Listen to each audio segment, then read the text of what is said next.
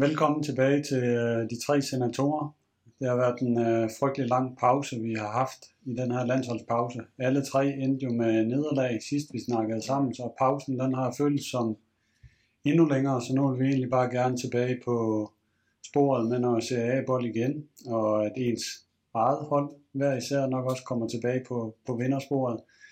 Et hold, der er på vindersporet PT hver evig eneste runde næsten, og som sikkert har nyt landsholdspausen i, som nummer 1 i Serie A, det er holdet fra syden i det italienske, nemlig Napoli. De startede som lyn og torden, og vi har gerne vil dykke ned i Napoli i længere tid her, også især mens de har en optur, og der er positiv vind. Så derfor så har vi i dag øh, inviteret en gæst ind, der kan klæde alle os calcio-lyttere godt på og tage os med til en gennemgang af den klub, som de fleste nok forbinder med Diego Maradona, men som er så, så meget mere end det. Så derfor rigtig hjertelig velkommen til dig, Luigi D'Ambrosio. Du er født og opvokset i, i Napoli, men du har boet i, i Nordens Paris, Aalborg de sidste 20 års tid. Jeg skal ikke uh, introducere dig mere, men kan du kort fortælle lytteren lidt mere om dig selv? Det kan jeg godt, og tak for invitationen. Uh, altså, som du sagde, Thomas, så har jeg boet i Aalborg uh, de sidste uh, 20 år, 22 år, og uh, er jo øh, kæmpe Napoli-fan, og øh, i 2012 har jeg øh, startet øh, Facebook-siden Forza Napoli Danmark, som øh, er i dag et mødested, et virtuelt mødested for Napoli-fans i, i Danmark. Øhm, og derudover så er jeg arbejdet som underviser på Professionshøjskolen USN på to uddannelser, Sport Management og Hospitality Management. Så jeg er lidt vinimportør og italiensk lærer og, øh, ja, og lidt tjener. er der ikke også noget med, at du laver noget oversætterarbejde? Uh, ja, hvis de, hvis de ringer, så kommer jeg. Men var, var, der, var du ikke interviewet ned til, til Sari og Lazio? Og jo, jeg var nede i Herning her i forbindelse med FC Midtjylland Lazio, så ja, der er også sat for Sarri og Vecino i, i, i pressekonferencen, så var jeg med i speakerboksen for et uh, speaker uh, under, under kampen. Så det var rigtig, rigtig wow. Ja. Og mange smøger røg han imens? Øh, faktisk ikke nogen. Fordi wow. jeg lagde godt mærke til ham, og jeg har forsøgt lige at få fat i de der detaljer, som uh, gør Sarri til en særlig uh, personlighed. Men uh, han skrev rigtig meget ned. Det så jeg, fordi han sad okay. lige under mig. Så han skrev meget ned og rystede på hovedet flere gange. Og det havde han mange grunde til. ja, okay. Det det. Han må vel også have en særlig plads i dit hjerte efter årene i, i Napoli. Vi kan vende tilbage til ham. Mm. Ja, vi, vi er jo ikke de tre senatorer uden at øh, komme med lidt økonomi og lidt, øh, lidt perspektiv på, på klubben, så jeg vil lige prøve at, at rammesætte, hvad for en klub at, øh, at, at Napoli er. Og øh, det er jo en, en, en klub, som er startet i 1905 øh, som Naples Football and Cricket Club, og så øh, skifter den navn i 1926 til Associazione Calcio Cal Napoli. Den lever sådan, hvad jeg synes, lidt øh, anonymt, helt frem til øh, sådan omkring 70 tid. Og der kommer der en, øh, en ret markant præsident, Fagliano, tror jeg han udtales. Øh, du må gerne korrekt mig, Luigi. Fagliano. Fagliano. Fint. Og det, der er lidt specielt ved ham, det er, at han henter en ret kendt fodboldspiller til klubben, Diego Armando Maradona. Og øh, med ham blomster klubben jo op, vinder to Scudettoer, og øh, vinder også UEFA-koppen. Derefter så går det lidt ned for Napoli. De øh, går faktisk bankrot i, øh, i 2004 og bliver degraderet til Serie A. Så kommer der en øh, ny mand for bordenden, og det er en person, der hedder Aurelio øh, Di Laurentiis. Han er filmskaber. Er det ikke rigtigt øh, nyt? Ja. Og øh, med ham for bordenden, så øh, bliver øh, SSC Napoli genskabt, og øh, er faktisk i den forfatning, de er i dag. Og øh, folk, der har fulgt vores øh, tre klubber i Norditalien, de ved, at øh, vi hyler tit over kæmpe underskud. Der er Napoli ikke. Napoli er relativt veldrevet set i forhold til de, øh, de tre norditalienske klubber, i hvert fald baseret på underskud. Øh, det skal man lige tage med et forbehold, fordi at Napoli øh, har haft underskud de to sidste år. Det er en relativt mindre økonomi, de har end, øh, end for eksempel Roma, Juventus, Inter og Torino, og det er en økonomi, der baserer sig meget på spillersalg. Men ikke desto mindre, så øh, har de øh, formået at balancere bøgerne relativt godt. Hvis man kigger på fansene af Napoli, så øh, den sidste estimat, jeg har set, der er der cirka 2,6 millioner tifosis i Italien, der holder med dem. Igen, lige en, øh, en disclaimer, man skal passe på de her undersøgelser, det er mange gange øjebliksbilleder, men parret op mod andre undersøgelser, så virker det tal relativt godt. Det øh, fluktuerer hen ad vejen. Det, der er interessant ved det, det er, at det er stort set koncentreret i Napoli-regionen. Det er ikke en klub, der nødvendigvis henter mange fans øh, sådan uden for Napoli-regionen. Og der kunne jeg så godt tænke mig måske lige smide den over til dig, øh, Luigi. Er det også din fornemmelse, at Napoli primært har fans i og omkring Napoli-regionen? Ja, det er det. Det er byklubben, og det er regionsklub, uden tvivl. Øh, der er sikkert også øh, fans i andre regioner i Syditalien, og der er en del napolitaner, som bor i resten af landet, især i Norditalien. Så når Napoli spiller i Norditalien, så er der godt fremmøde af Napoli-fans og forskellige Napoli-klubber i uh, provinsbyerne i Norditalien, men uh, som man kan sige, så tallet er også ret, uh, ret højt der i, uh, i de områder, men det er klart, der hvor Napoli har sit hjem, sin base, er i uh, Napoli-bugten uh, og i Campania-regionen, der hvor byen er hovedstad. Ja. Fordi der er ikke andre store klubber omkring. Uh, Salernitana er jo uh, kommet, altså efter de kom i Serie A, og har generelt været uh, regionens anden klub i forhold til uh, øh, antal fans, og øh, også øh, er ikke så mange præstationer, fordi der har vi lige nu haft 10 øh, sæsoner i træk i A i 80'erne. Så det er nok øh, den klub øh, efter Napoli, som i regionen har præsteret bedst. Øh, men jo som fans, så er Salernitana også en klub, der, der godt repræsenterer regionen, men uden tvivl, Napoli er den største. Ja. Hvordan vil du beskrive Napoli som by? Altså sådan kulturelt og ja. historisk og ja, hvor skal jeg starte? jeg, når jeg holder oplæg eller foredrag om Napoli, så øh, lægger jeg vægt på, øh, så lægger jeg vægt på, at, at øh, det kommer ind på, hvilken historie om Napoli man vil fortælle. Så hvilken side af Napoli man vil fremhæve, fordi det er en meget kompleks by. Øh, man kan starte lidt filosofisk og sige, at det, Napoli er jo lidt et univers i sig selv. Øh, en, øh, en by med en kæmpe selvtillid, og øh, som er selvstrækkelig på mange punkter. Øh, og som har en livsstil, altså man napolitanerne er, er ret overbevist om, at de har en, en livsstil, som er, som er baseret på et omfavne livet, og øh, baseret på et nydende nuet, øh, og det bliver ofte sat i forbindelse med øh, vulkanen Vesu. Øh, og Napoli ligger faktisk mellem to vulkanske områder, Vesu, som er meget kendt, og så øh, supervulkanen Campi Flegrei, hvor jeg selv kommer fra, de brændende marked på dansk.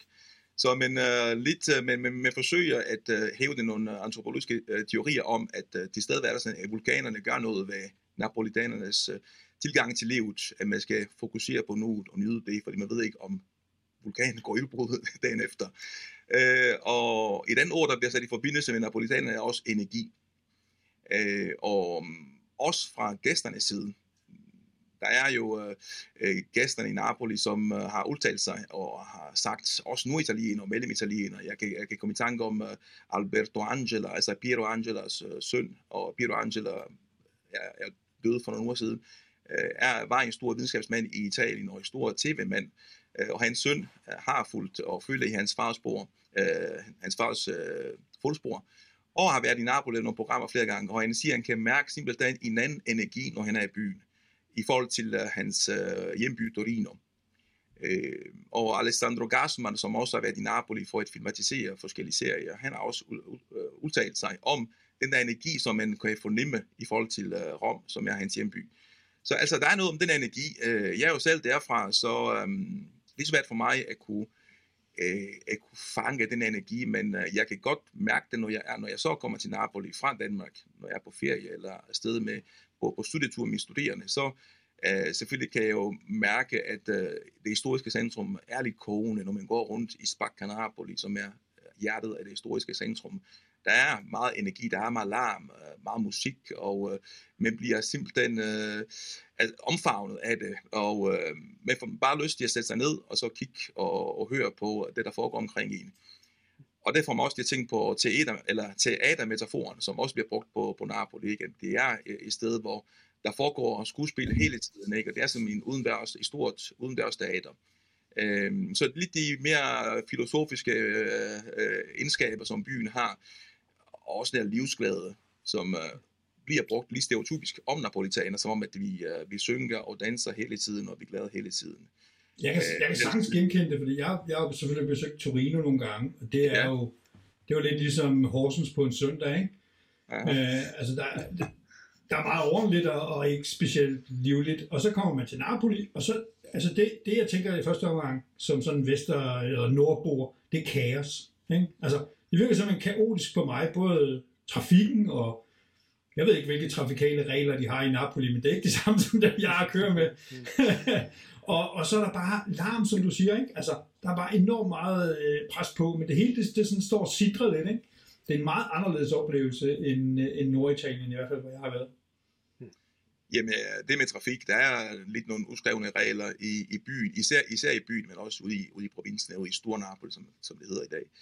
Uh, og det skal man lige vende sig til som udfrakommende. Jeg synes generelt, det er rigtig sjovt at køre i Napoli, men uh, jeg har nok en anden tilgang til det. Og jeg har taget kørekort i min hjemby, tæt på Napoli, så jeg er nok en fordel i forhold til øh, danskere, der tager til Napoli og, og forsøger at køre dernede. Uh, men, øh, men også det, at øh, skal man sige, det er lidt uretfærdigt nogle gange, øh, selvom det er helt naturligt at sammenligne Napoli med andre italienske byer, fordi det er jo en italiensk by. Så det er helt klart, det er helt instinktivt, at man, uh, man vil sammenligne det med i, i hvert fald store byer som Rom og Milano og Torino, Palermo, fordi det er i den kategori i forhold til størrelse. Uh, det bliver lidt, lidt synd øh, at sammenligne med Firenze eller Bologna, som er mindre mindre store byer i Italien. Øhm, men jo, altså også i den sammenligning er øh, sige, skiller Napoli sig lidt af øh, i, forhold, i forhold til øh, de andre byer. Øhm, men igen, den der tro på, at man er faktisk noget for sig selv, det er både internt og eksternt, ikke? det er både med sin selvforståelse og en selvopfattelse, at øh, Øh, men er, øh, der er en stor identitet i byen, men det bliver også opfattet udefra, både på godt og på ondt, at, at, at man er lidt noget andet i Napoli. Man er lidt anderledes. Øh, det, det der oprørsk, ikke oprør og være oprørsk og være rebelsk, er også en anden egenskab, som øh, napolitanerne nok har, øh, skal man sige, har fået klister på sig selv igennem årene, igennem århundreder, vil jeg sige. Det er meget interessant, den der forskel, der er mellem de italienske byer, for Altså, den, den der beskrivelse, du nævner der med, med Torino der, den synes jeg ikke helt er i Milano, der er det lidt med gang i. Men der er meget en, jeg vil kalde det germansk tilgang, lidt en rationel, lidt mere kølig tilgang til tingene. Også med, at det er resultater, der tæller, og man er kun noget i kraft af de resultater, om det så er pengemæssigt, eller, eller mode, eller et eller andet, der går igennem der. Og så kontrasten til, til i en vis omfang Rom, har jeg fundet og så endnu mere måske Napoli med at sige, det er jo bare livsglæde. Øh, det er jo bare, livet er en festagtigt. Det på godt og ondt som sådan, ikke?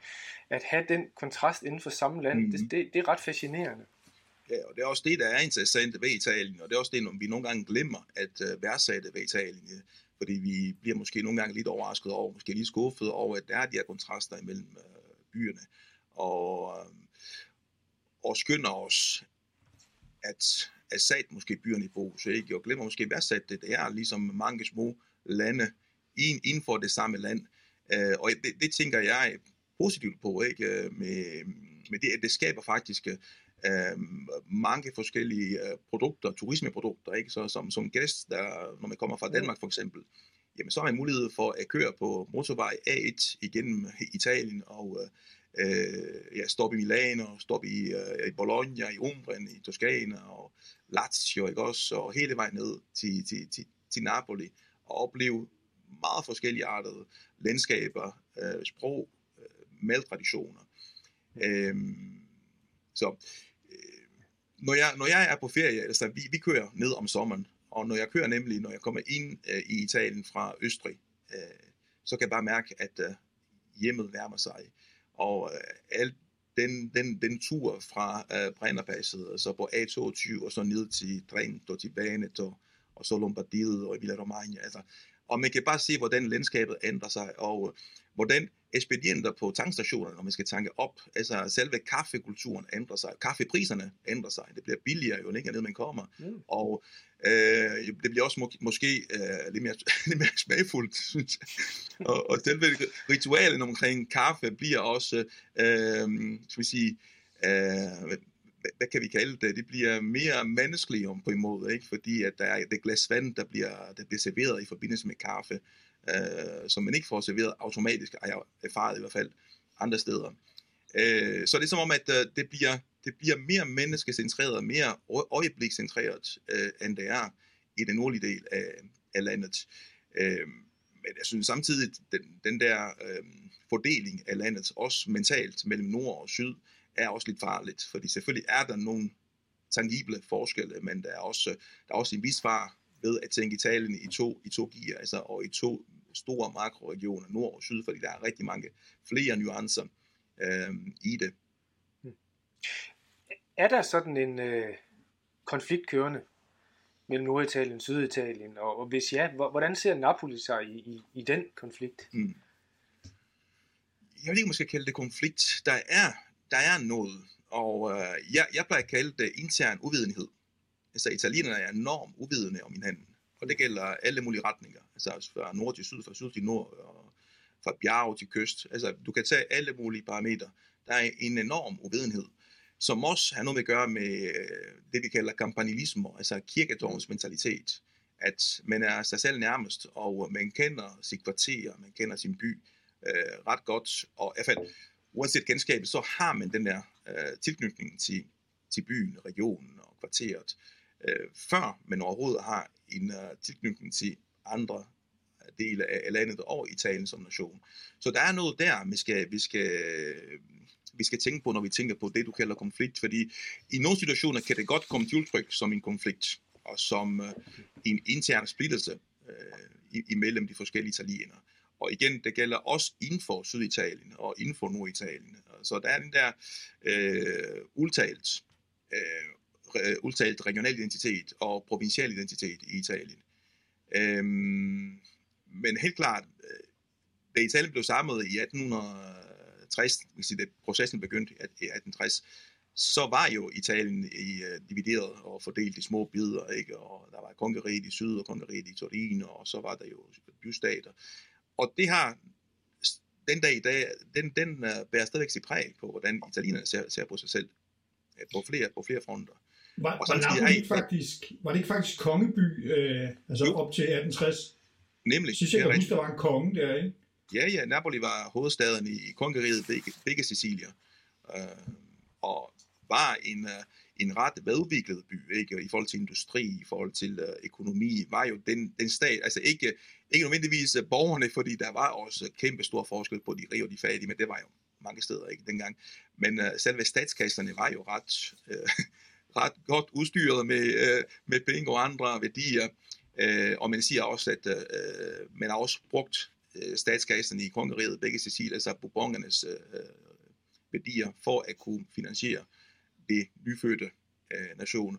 Også en information, der er med til at skabe lidt øh, en, øh, som jeg kaldte det, en øh, bittersmag i munden hos, hos Syditalien, og der har i de sidste år været det, man kalder en form for øh, revisionisme, altså man vil gerne revidere historien, ikke? og øh, det er jo det er jo vinderne, som har skrevet historiebøgerne, og den historie, vi får fortalt i skolen, at når ja, så kom Garibaldi med sine tusinde soldater og reddede Syditalien fra tyrannerne, øh, fra den bourbonske familie, men det, der, der, der, er, der er ikke mange, der køber den historie længere. Øh, så konflikt, jo, der er, igen, der synes jeg, at man, man, har, man har skabt et land med de forkerte forudsætninger, og man har nok taget udgangspunkt i de forkerte, øh, skal vi kalde det, øh, værktøjer for at, kunne, for at kunne samle landet, fordi det var jo et projekt hos, øh, hos en del øh, italienske øh, politikere og intellektuelle, at Italien skulle samles på et tidspunkt. Ikke? Men jeg tror, det den måde, der, det, det, blev, det, blev, det blev gjort på, hvis du spørger, hvis du spørger mig, så er det sket, øh, så er det blevet gjort forkert. Okay. Er det, er det, er det den, den tidlige Garibaldi, eller er det oppe i Mussolini-tiden, eller måske begge dele? Jamen, øh, det, det starter jo med det, at øh, man, øh, man samler et land, og man skaber en, øh, øh men man skaber et splittelse fra starten af, hvor man fokuserer geografisk meget på øh, industritrikanten, ikke omkring Torino, Milano og Genova, som jo man kan sige geografisk set har den fordel, at de ligger jo tæt på den europæiske kontinent. Så det er meget nemmere at skabe udvikling af industri øh, op i Norditalien. Mm. Øh, men men øh, når det så er sagt, så øh, skaber man i, center, i centrum periferi forhold internt i Italien. Nogle syditalienske historikere har også brugt ordet altså koloni, man skaber en koloni i Syditalien. Ikke? Altså, det er et voldsomt ord, at bruge det med konflikt, at se på sig selv som en koloni uh, inden for uh, det land. Uh, Øh, men, men økonomiske forhold i dag, øh, og også de politiske, øh, de politiske forhold, især med Lega og Lega Nord, har jo kun bekræftet den følelse, at øh, der er altså tale om øh, to vidt forskellige verdener øh, i, i italiensk politik, og to vidt forskellige dele af, af landet, der bliver behandlet for, forskelligt. Man kan kalde om apropos uh, øh, fodbold som, som kontekst, ikke? Men, man bruger øh, CA og CB. Der er nogen, der er CA-borger, og nogen, der er CB, end det endda er CAC-borger. Og de ligger altså syd for om, de her CB og CAC-borger. Er der, er der egentlig nogen sådan, nu har vi der Liga Nord og øh, den her, vi vil gerne beholde alle vores penge og, og løsrive os osv., er der egentlig noget tilsvarende sydpå? Altså har man nogen, nogen former for strømninger, som siger, man vil, så må vi bare være os selv? Ja, øh, ikke, altså politisk har der været øh, nogle partier, også i 90'erne, noget der hedder Lega Sud, faktisk, Lega Sud Lausonia, som med bare meget lidt, aldrig fået, aldrig fået den, den opbakning, som Lega Nord har fået, især i Norditalien. Øh, men, men her det sidste år, og der, der tænker jeg på øh, ultimo i nullerne, og så i starten af 10'erne, og indtil den dag i dag, har der været den der øh, revisionistisk øh, strøm i litteratur, for eksempel, og i historie, øh, og i samfundsfagene også, øh, også i takt med, at øh, der er der er et, et centrum, der hedder Svimats, som holder øje med økonomi i Syditalien, som hvert år kommer med en rapport om uh, økonomisk udvikling eller nærmere afvikling i uh, Syditalien. Altså det, der sker med uh, udvandring af syditalienere uh, til især Europa. Um, så der, der har ikke været et politisk parti som sådan, men der har været, um, der, der er altså det såkaldte, det såkaldte elite, som uh, forsøger at råbe højt og sige, ved du hvad, der er noget, der er noget galt her. Og, mm-hmm. Ligger, ligger som parti har jo insisteret på øh, den federale stat, den, den federale stat i Italien, og har fået øh, godkendt det lovforslag, der hedder den historiske, øh, de historiske afgifter eller udgifter, som igen, øh, la, la spesa storica hedder det på italiensk, hvor øh, kommunen, regioner modtager øh, finansiering ud fra, hvor meget de har brugt året før. Det vil sige, dem, der bruger, der bruger mange penge, bliver ved med at, at, at få tilsvarende ikke, ja. i uh, procentvis, og dem, der bruger lidt, fordi de har lidt at gøre godt med, får tilsvarende også. Og det, det skaber mere og mere. Altså man taler om saksen, ikke også? Saksen bliver uh, bred og bred. Og, og en italiensk udligningsordning. Undskyld? En italiensk udligningsordning. Ja. Ja, ja det er vel nærmere en, det er vel nærmere en ordning, der forstærker forskellene, fordi jo, for den kompenserer ikke. Jo flere penge får du, ikke? Ja, den kompenserer ikke for de der sådan, sociodemografiske udfordringer, man har nødvendigvis. Nej, det det. Og, og fordi man kan sige, Italiens fremtid afhænger jo meget af Syditalien. Det, det kan man med nogle gange, ikke? Fordi hvis Syditalien kommer op, altså man kan sige, får, øh, får nogle bedre vilkår, og øh, man kan sige, kommer med på de standarder, som øh, Mellem- og Norditalien øh, har øh, økonomisk, jamen så vil det gå langt bedre for Italien. Men så længe at øh, øhm, Syditalien bliver holdt ned, og igen, nu, nu lyder det som om, at, øh, at der, der, der er de onde, og så er der de gode. Øh, det, det er slet ikke det billede, jeg gerne vil tegne her, men, men der er altså nogle politiske, nogle strukturelle problemer i Italien, som gør, at øh, der er nogle interne udfordringer, øh, som, skal, som, som skal løses. Så det, det hjælper jo ikke kun at fokusere på en del af landet, fordi så bliver der andet ved med at, at holde tilbage øh, og, og, og halte tilbage. Men der er jo der er også en enorm stolthed i, i Napoli, og den, må, den er jo nok formentlig endnu større i de her dage, hvis man læner sig lidt op af, af, af, af fodboldholdet. Øh, men i Italien, så har den stolthed jo også en tendens til at spejle over i, at man så øh, taler grimt om eller afskyer andre. Altså, mm. vi har nogle gange talt om de der oplevelser, vi har haft på stadion, nogle helt øh, forfærdelige sange, frem og tilbage. Og, og mange af dem handler jo om Napoli nogle gange. Ikke? Altså det er i hvert fald noget af det grimmeste, jeg har hørt på, på, øh, på Juventus Stadion, det er jo, når Napoli besøger, så, så er det, det er helt forfærdeligt. Mm. Øh, men jeg tror du, det der, er det bare fodbold, eller er det den underliggende konflikt, eller hvad foregår der? Hvad får folk til at synge sådan noget forfærdeligt pis? Ja, altså stadion er jo et folkearena, så det, der foregår i samfundet, bliver jo, at giver genklang på, på stadion, især på fodboldstadion. Fordi jeg har ikke hørt om, uh, altså det er ikke så almindeligt at høre om lignende situationer i basketball, som er en sport i Italien, eller volleyball. Nej. Nej. Det har jeg ikke, uh, der er ikke fald mange beviser på, og tværtimod, nu følger jeg også med på Napoli Basket, uh, og uh, når Napoli besøger andre byer, byer og omvendt, så uh, på Facebook-siderne, så er der faktisk en, uh, en meget venlig tone, uh, også imellem fansene. Så jeg tror, det er noget, som uh, vi ser rigtig meget i fodbold, fordi det er det, den, den største sport, og nok, øh, som sagt, spejlet af, af samfundet.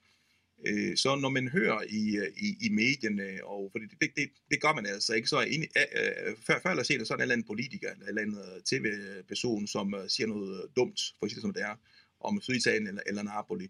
Det tager folk til sig. Ikke? Noget af det, øh, også stærke udsagn om, at øh, det er jo nogle rotter, der bor der, ikke? og de bruger kloakker. Altså alt det der, det er jo sådan nogle stærke, stærke udsagn.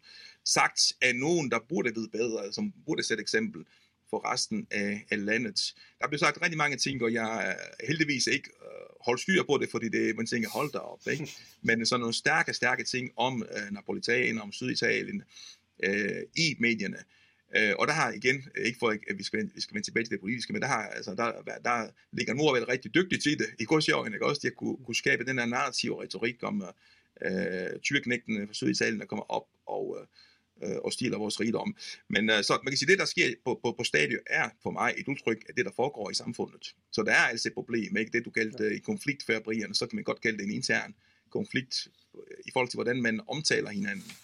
Øhm, og der er Napoli måske, måske øh, meget symptomatisk for øh, det, man ikke kan lide ved Italien, for mange italienere.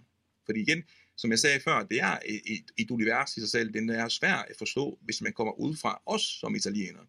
Øh, og jeg læste en artikel der tidligere fra Evner, eller e, Eva Ravnbøl, som også har skrevet både bogen øh, Gud af italiener, og hun skriver også om, at øh, de her øh, norditalienere, der kommer til Napoli og øh, er lidt lidt paf over situationen. Altså, de forstår ikke, hvad der foregår. Altså, man kan sige, koderne, normerne og øh, reglerne er jo for, for nogen svært at øh, opfatte altså fra andre italienere. Så derfor, man kan sige, fremstår Napoli, hvis man, hvis man stopper ved overfladen og ikke øh, bruger lidt tid på det, så fremstår Napoli som det her øh, øh, rumvæsen i, i, i landet, som vi ikke øh, kan afkode. Og det nemmeste, man kan gøre, det er selvfølgelig at afvise det, ikke? Og, øh, og nøjes med stereotyper og nøjes med fordomme, fordi så har man i hvert fald sat Napoli i, i båse, hvor hvis man, hvis man virkelig øh, skraber overfladen og giver den en chance, så kan man øh, bedre forstå det, men det kræver altså lidt mere tid. Den er ikke så nem at, at, at forstå, som en by som Firenze kan være. Mm. Bare for at nævne en af, af mange. Ja. Det kan også være, at vi skal, vi skal øh, over og snakke lidt, lidt fodboldrelateret. Øh, øh, jeg kan jo starte. Kan du huske, da øh, Diego Armando Maradona blev øh, hentet til Napoli? Der må du have været en ah, ganske lille Jeg var lille knægt. Ja. Jeg er fra 78. Så. Ja, så, så har du været lige i starten af, af, af din uh, ungdom. jeg husker det tydeligt. Jeg husker det tydeligt. Og, og det var, i, det var ja, i starten af, i, det var i, uh, i starten af 80'erne, ikke også? Den 5. juli uh, 84. Uh, og, og nu kom, ja, det var det 84 eller var det, var det 85? Nu kan de komme 84, ja. 84, ja, okay. øh, og det var, det var faktisk en uh, ret træls årti, for at sige det som det er, for, for Napoli som by. Der havde været jordskælv uh, i Irbinia. Uh, så der var mere, mere kaos, end, uh, end der kan være. Og uh, der var mafiakrig i gang. Så det var altså, altså man kan sige, socioøkonomisk var det en svær tid for, for Napoli. Og uh, en del familier blev evakueret, og min familie blev også evakueret, så vi, uh, vi, for, vi, vi blev nødt til at forlade min hjemby, og så boede 50 km nord for Napoli. Så jeg kan huske den periode ret tydeligt, uh, og det var, det var noget, som ja, men ingen, ingen forventede. Uh, og som man kan se også i, i uh, Sorrentinos uh, film Guds hånd, at uh, det kommer, det kommer som en chok, ikke? det kommer som en stor overraskelse, man havde ikke givet det. Øh, og så får man uh, den her store, store held til, til byen. Og hvorfor, hvorfor lige Napoli, ikke? Så, um, og ikke nogle af de mest succesfulde klubber i, i landet. Hvorfor så i sig selv er det jo i, i starten på en historie. Nu har vi en napolitaner blandt os. Vi, Sorrentino giver jo, eller henter nogen forklaringer eller sådan noget. Hvad tror du? Hvordan kan det være, han endte der? Det var jo... Passede tingene, eller var, var der noget pengevæsen, eller var det en kombination af det, eller sådan noget? Det viser jo at være... Nej, selvfølgelig spiller pengene en rolle, det kan vi ikke. Det er jo, det er jo øh, øh, man kan sige, det er jo, det er jo et arbejde for, for fodboldspillere, så der hvor der er et godt tilbud, der kan man godt blive tiltrukket af, af klubben og byen. Men jeg tror også, at motivationen for at komme til Napoli, også motivationen at komme væk fra Barcelona, det skal også tages i betragtning, ikke? Det var ikke lige, øh, skal man sige, paradis for Maradona i Barcelona. Så at komme væk fra Barcelona, at komme til et sted, hvor han kunne gøre en forskel. Og jeg tror, det ligger jo meget til Maradona som, øh, eller det lå meget til Maradona som, som person, øh, i en form for Robin Hood i fodboldverdenen. Øh, at kæmpe for, for, de, øh, øh, for underdoggen, at kæmpe for øh, dem, der havde svært. Og, og Napoli, man kan sige stadig, den dag i dag, er jo en, en virkelighed, der på trods at, øh, at vi er op, er op og kæmpe i, øh, i, i toppen af SAA, øh, så er det ikke os, der vinder, øh, og la- langt fra. Så jeg tror, det var en ekstra motivation for Maradona at kunne komme til en klub, hvor han kunne være en stjerne, en idol. Øh, Og han blev faktisk mere end det, fordi man, udtaler, eller man omtaler Maradona som Gud. Det gør, det gør man stadig den dag i dag.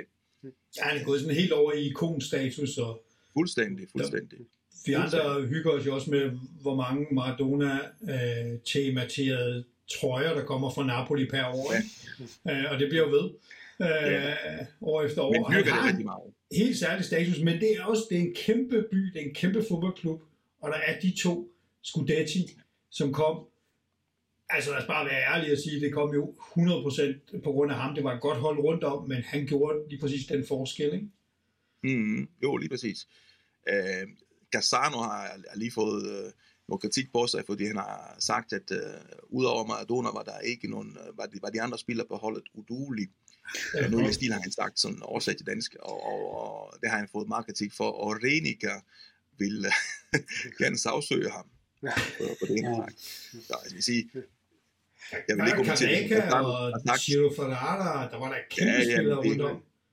Det er, det er bare noget, som han har sagt, måske for at få lidt opmærksomhed, Gazzano, og jeg vil slet ikke uh, kommentere det, fordi det er ikke, Men, men hvilken type det er klub, ikke opmærksomhed. hvilken type klub var Napoli før Maradona? Det var, det var en klub, der håbede om, uh, på det første mesterskab, og havde haft nogle, an, uh, nogle anden pladser, tredje pladser tidligere, men det er ikke, ikke mere end det. Mm. Uh, så det var, det var stadigvæk den der, uh, hvad, skal, vi kalde det, subtopklub, der uh, drømte om det første mesterskab. Mm. Og uh, fansene var jo, uh, man kan sige, var jo med på den, på den rom. Så det, det, det var ikke det var ikke noget, der, der aldrig skulle realiseres. Det var stadigvæk, det, det lå i kortene, at før eller senere, så skulle Napoli altså vinde det mesterskab. Øhm, og hvad det var for en klub? Øh, Det var en, en, en klub, der også den dag i dag er jo lige med byen. Øh, Altså fodbold har for Napoli, fordi for byen har det gået kun nedad, især efter 2. verdenskrig, hvor byen blev bombarderet øh, gevældigt, og øh, så kom de her øh, socio- socio-økonomiske problemer virkelig til udtryk med den organiserede kriminalitet i Napoli. Så det var en by, der altså havde behov for at, at, kunne, få en, altså at kunne få en positiv oplevelse, for at sige det meget, meget konkret. Mm. Så, og fodbold var nok den nemmeste, eller i hvert fald det mest visuelle, øh, og øh, nok det mest dramatiske, øh, som kunne omfavne hele, øh, hele byen. Så man gik jo og drømte om det, om det her mesterskab, den her Scudetto. Kan du give nogle eksempler på, hvordan der er samhørighed mellem klub og by, og hvordan det afspejler sig? Mm. Der er rigtig, rigtig tæt bånd mellem øh, byen og klubben. Og for det første kan vi starte med navnet.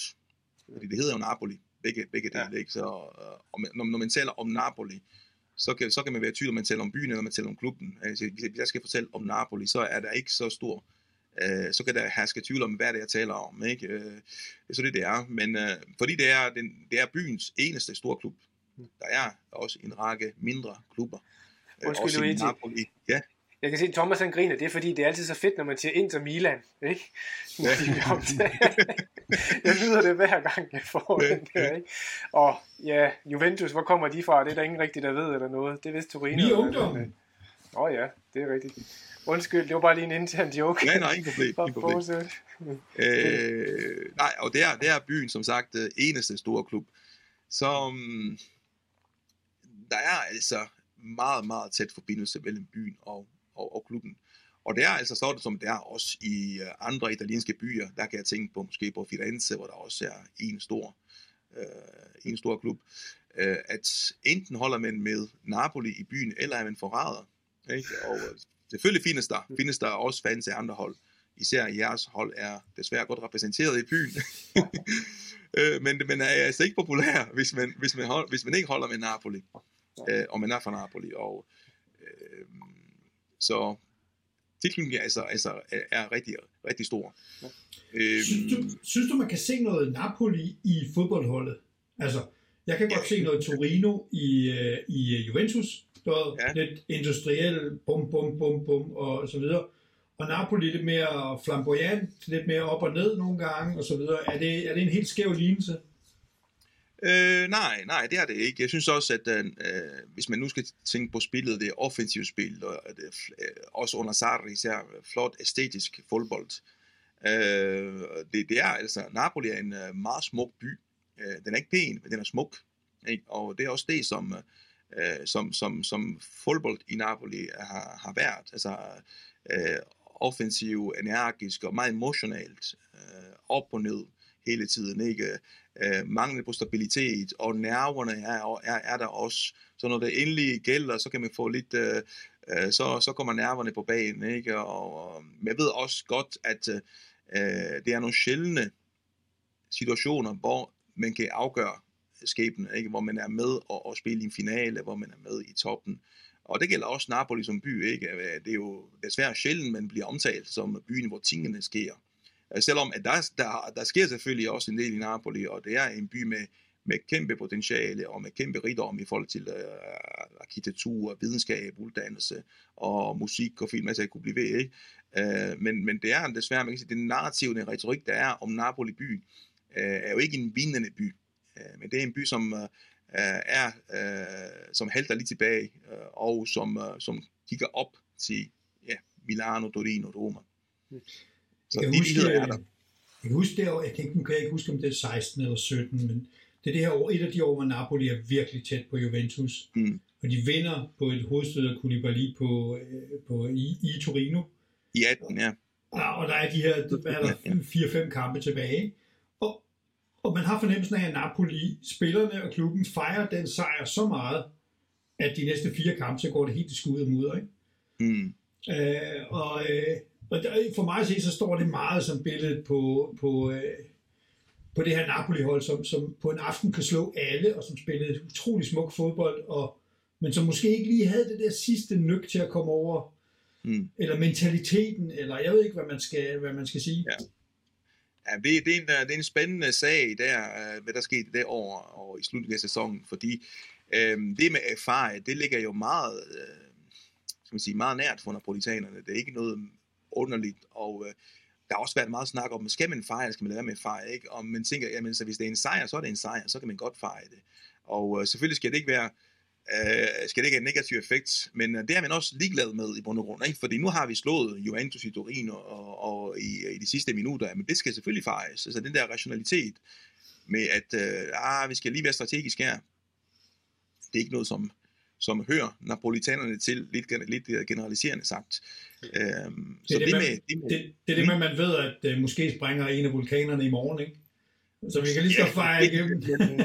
men, men, men det er det der carpe diem, ikke? Altså, mm. nu har vi noget, vi skal fejre, men selvfølgelig skal vi da gøre det. Ja. Og så må vi, og også igen, nu har jeg været øh, med til fødselsdagsfester i Italien, som bliver holdt på en onsdag, onsdag aften, også runde fødselsdag.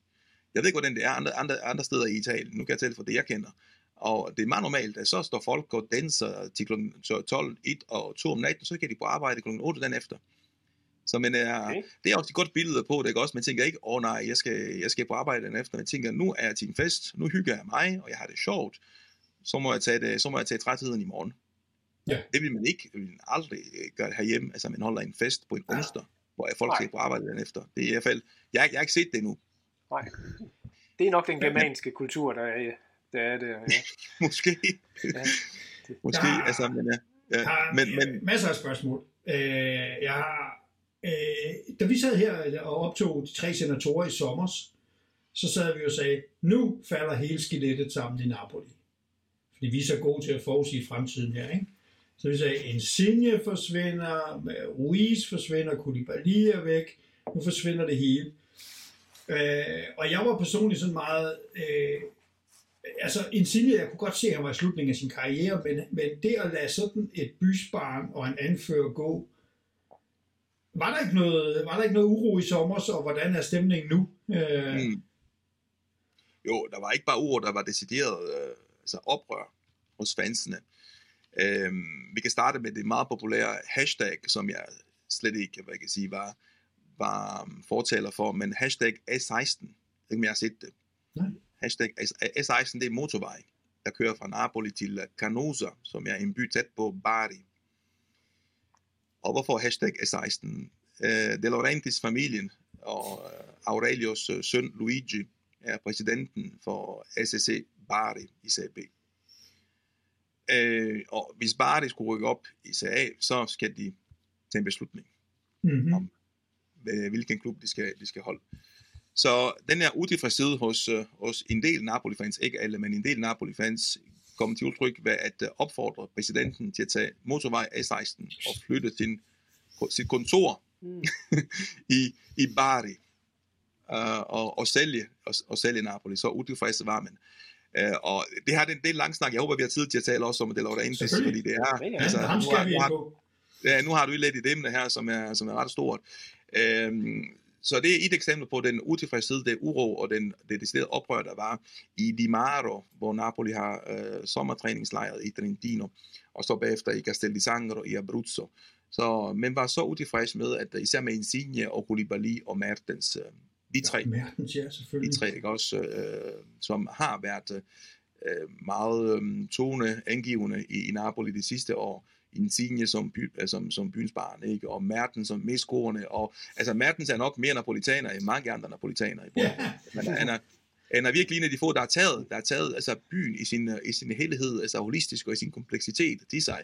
Og har haft, øh, og jeg er så heldig, at han, øh, hans, øh, hans kone, øh, Catherine, eller Kat, hun er, hun er også, hun er også vild med byen og har valgt at blive, øh, at de har valgt at beholde deres øh, hus i Napoli, på trods af, at nu bor de i øh, Istanbul til øh, daglig. Øh, og så Koulibaly, som også har været indbegrebet det her øh, underdog øh, øh, øh mand, som, som spiller i, en liga, hvor, hvor desværre ikke øh, spiller med, med, med sort hud stadigvæk er, kan være diskrimineret. Øh, og der har været en del sager med racisme i, i Italien. Så på hver, hver på sin måde var de repræsentanter for, for nogle elementer ved, ved Napoli. Så der var stor utilfredshed. Så den her hashtag 16, og øh, så lige pludselig så begyndte, og, og også fordi der kom nogle spillere, som ikke nogen havde hørt om. Altså Kim, hvem havde hørt om Kim? Ja. Øh, Mm. Kvaratskhelia. Øh, og øh, ja, Østegård, ikke også? Nå, okay, fint nok. Vi tager lige en forsvarsspiller fra Genoa, som er, er ned Det var også sådan, vi sad i sommer, ikke? Og Ja. tænkte der, Ja. ikke? Præcis. En eller anden fra Østeuropa, vi ikke kan udtale. Ja, Kim, som vi ikke kender. Østigård, ja, ja, fint, han er sådan en bænkspiller, ikke? Og, og så er det bare klikket. ja, ja, lige præcis. Og så, er han øh, tilgivet? så, Er han tilgivet De Laurentiis? Nej, men De Laurentiis er også, øh, apropos det vi snakker om før med, med byens sjæl, og øh, hvordan man kan ligestille byen, by og, og klub. De Laurentiis er meget, hvad skal man kalde det, meget unapolitansk. Nu, nu opfinder jeg Ja. lige, lige et ord, ikke også? Øh, han står meget i modsætning til det, man kan, man kan forbinde med Napoli, så han er meget rationel. Og så, man kan sige, det, det han gør her i, i sommer, er meget rationelt. Altså han tager nogle svære beslutninger, som gør ham endnu mere upopulær, hvis der er plads til at gøre ham endnu mere upopulær, ikke også? Men han tager de her kolde beslutninger, farvel til øh, ikonerne, og velkommen til nogle profiler, øh, ukendte profiler, ikke? Øh, og beholder Gaetano og Zerbin, øh, unge talenter, men stadig unge talenter, ikke? Mm-hmm. ikke Mhm. nogen, der kan, der kan øh, trække de store øh, overskrifter. Øhm, men det gør han, og indtil videre har han fået ret. Både ham og Spalletti har fået ret. Så jeg vil ikke sige, at han er blevet populær. Det, det, jeg tror ikke, at De Laurentiis formår i sin livetid at blive populær i Napoli. Øh, måske med Scudetto, måske med Scudetto. Men nej, altså det der feeling, ja, den er der bare ikke. Det der kemi er der bare ikke mellem det, De Laurentiis og en del af, af fansene. Thomas? Jamen, jeg vil i hvert fald sige, at De Laurentiis, han er... Øh, han kan godt tage nogle drastiske skridt ind imellem, men de viser sig jo mange gange på den lange bane, at de er rigtige. Altså, jeg synes, øh, Napolis generelle scouting, synes jeg er rimelig undervurderet, fordi de spillere, de sådan har taget igennem tiden, det er jo nogen, der er blevet hentet fra nogle klubber eller nogle steder, hvor man ikke sådan lige, det var ikke alle sammen, der vidste, hvem uh, Zielinski var. Det var ikke alle sammen, der lige uh, vidste, hvem øh, Osim han var da han kom til Fabian Ruiz øh, Koulibaly fra belgisk fodbold. Altså han har jo taget nogen, der var sådan lidt under radaren, og så er de bare blevet øh, rigtig gode dernede, øh, især, især under Sarri-tiden. Øh, og altså, jeg, jeg, jeg fulgte godt lidt det der i sommer, der var den der debat omkring det, og der var han jo kold og kynisk og sagde bare, at Napoli har brug for at lave et generationsskifte. Øh, og vi er nødt til at tænke på den her klub også om, øh, om fire og fem år. Og det er, jo, det er jo lidt det, han har gjort med at tage den store stamme ud der på de der fire øh, af de mest kendte spillere, og så hente nogen ind, som de bare har, de bare ser ud til indtil videre i hvert fald at have ramt rigtigt på. Øh, jeg synes, der er scouting, og den der, den er rigtig, øh, den har været på plads i rigtig mange år. Mm. Ja, Giuntoli gør det rigtig, rigtig godt. Jeg kan kun være enig i det. Må, må jeg lige spørge lidt til den interne beslutningsstruktur i, i Napoli? Vi, vi snakker meget om De Laurentiis, og det er ligesom ham, der tager beslutningen. Det lyder sådan nærmest Milan under Berlusconi-agtig sådan ting, ikke? Men, men er der ikke en, er der ikke en sportslig ledelse, som, som også ligesom har nogle beslutningskompetencer der, eller er det bare nogen, vi ikke kender? Altså, hvis det er Junto ligesom sportsdirektør, øh, han har sikkert sin, sin, sin, sit at sige. Ja. Og jeg tror, jeg tror også, min, min fornemmelse er, fordi Napoli som, i forhold til kommunikation, er Napoli en meget reserveret klub er meget påpasselig med sin uh, kommunikation. Okay. Uh, på trods af, at der er 117 uh, øh, radiostationer og lokale aviser og TV, tv-kanaler, der er, dem er der rigtig, rigtig mange af. Der er egentlig altid hyldet, det er Radio Kiss Kiss. Ja. Det, og det er nok fordi Berlusconi tit udtaler sig til den, eller, eller andet, jeg, jeg lige, ja. den kommer på min radio, men, men den kommer tit med nogle, nogle gode citater, eller clips, eller et eller andet for nogen, der udtaler sig. Ja, ja, og det inviterer faktisk mange italienske øh, sportspersonligheder, øh, ikke kun øh, Napoli, men øh, også Bruno Pizzul for eksempel har været øh, ind og, og, og gav interviews i hvert fald, de, og bliver, bliver ofte ringet op. Så det er, ikke, det er ikke kun lokale. Det er en lokal radiostation, og det er Napolis official radiostation, men, men det, de, de, de, de taler med, med, med, med mange italienske øh, sportsfolk. Jeg tror, du har ret i det der med, med, med lukketheden, fordi da jeg sad og forberedte mig her og kiggede på øh, Bilancio, et godt stykke tid tilbage. Ikke? Det er ikke så lang tid siden, at de bare har fået en, en hjemmeside på engelsk, og det er heller ikke så lang tid siden, at øh, de begynder at lave et regnskab på engelsk. Ellers er det jo italiensk. Jeg gik tilbage til 2006 for, for at kigge på det, men, men, men det er jo italiensk det hele. Øh, engelsk, det, det er sent kommet øh, hen, så man kan sige, at der er også noget i deres kommercielle udvikling, de skal arbejde kulturelt på og, og, mm. og kigge på et større globalt, globalt publikum ja, nu man kan sige, samarbejde med Amazon kan godt være en, et skridt i den retning. Ikke? Mm. Men, uh, men jo, det er, det, er, det er en klub, hvis kommunikationsstrategi kan diskuteres rigtig meget, og det, det tror jeg også, at rigtig mange Napoli-fans vil, uh, vil være enige uh, i det, at uh, også de pressekonferencer bliver styret lidt med, med en hård hånd, ikke? Uh, af deres pressechef. Uh, men generelt er jeg meget på baselig med, at uh, med at kommunikere øh, det, der sker internt. Øhm, så derfor er det også lidt svært, også som inkarneret fan som mig, at, at kunne, uh, kunne forstå, hvad der foregår bag om scenen. Mm. Øhm, og igen, som sagt, på trods, på trods der er rigtig meget snak om Napoli. Altså, nu, nu nævner du Kiss Kiss. De har i hvert fald, hvis jeg nu taler det, de har et program fra 12 til 13, hvor folk ringer ind og øh, kommenterer kampene øh, og deler deres øh, glæde eller frustration. Og så fra 13 til 16, lige efter, fra 13 til 16. Og fra 18 til 19, som er et mere taktisk orienteret program med tre forskellige værter. Kun en kanal, så er der i hvert fald Radio Marte øh, og andre radiokanaler, som gør noget lignende. Og så er der rigtig mange lokale tv-kanaler, øh, som øh, også gør noget af det samme. Og det er forskellige, på forskellige ugedage. Så der er rigtig, rigtig, rigtig meget støj på linjen, kan man, kan man kalde det. Og, og man kan sige lidt mere positivt, så er der rigtig mange informationsmuligheder mm. øh, omkring, omkring Napoli. Og så er der alle aviserne og alt det der, ikke? Det er alle aviserne, ja, ja. Cirkus, ikke? Og Facebook, Facebook-sider. Der ja. er rigtig, en del Facebook-sider, som også gør, går rigtig meget op i at uh, analysere Napoli-verdenen generelt. Okay. Fordi øh, hvis jeg skal kigge på Napoli nu, så, så i sommer, så tænker jeg jo, at ah, det der, det er jo, nu, nu tager de en bølgedal, og så må de komme op om et par år, men de er jo flyvende. Og jeg er en lille smule, og normalt så vil jeg sige, ja ja, Napoli de er før kommet godt i gang, og så er de før faldet sammen i øh, foråret eller noget i den stil. Jeg er en lille smule mindre sikker på, at det sker, og det skyldes i virkeligheden Spalletti.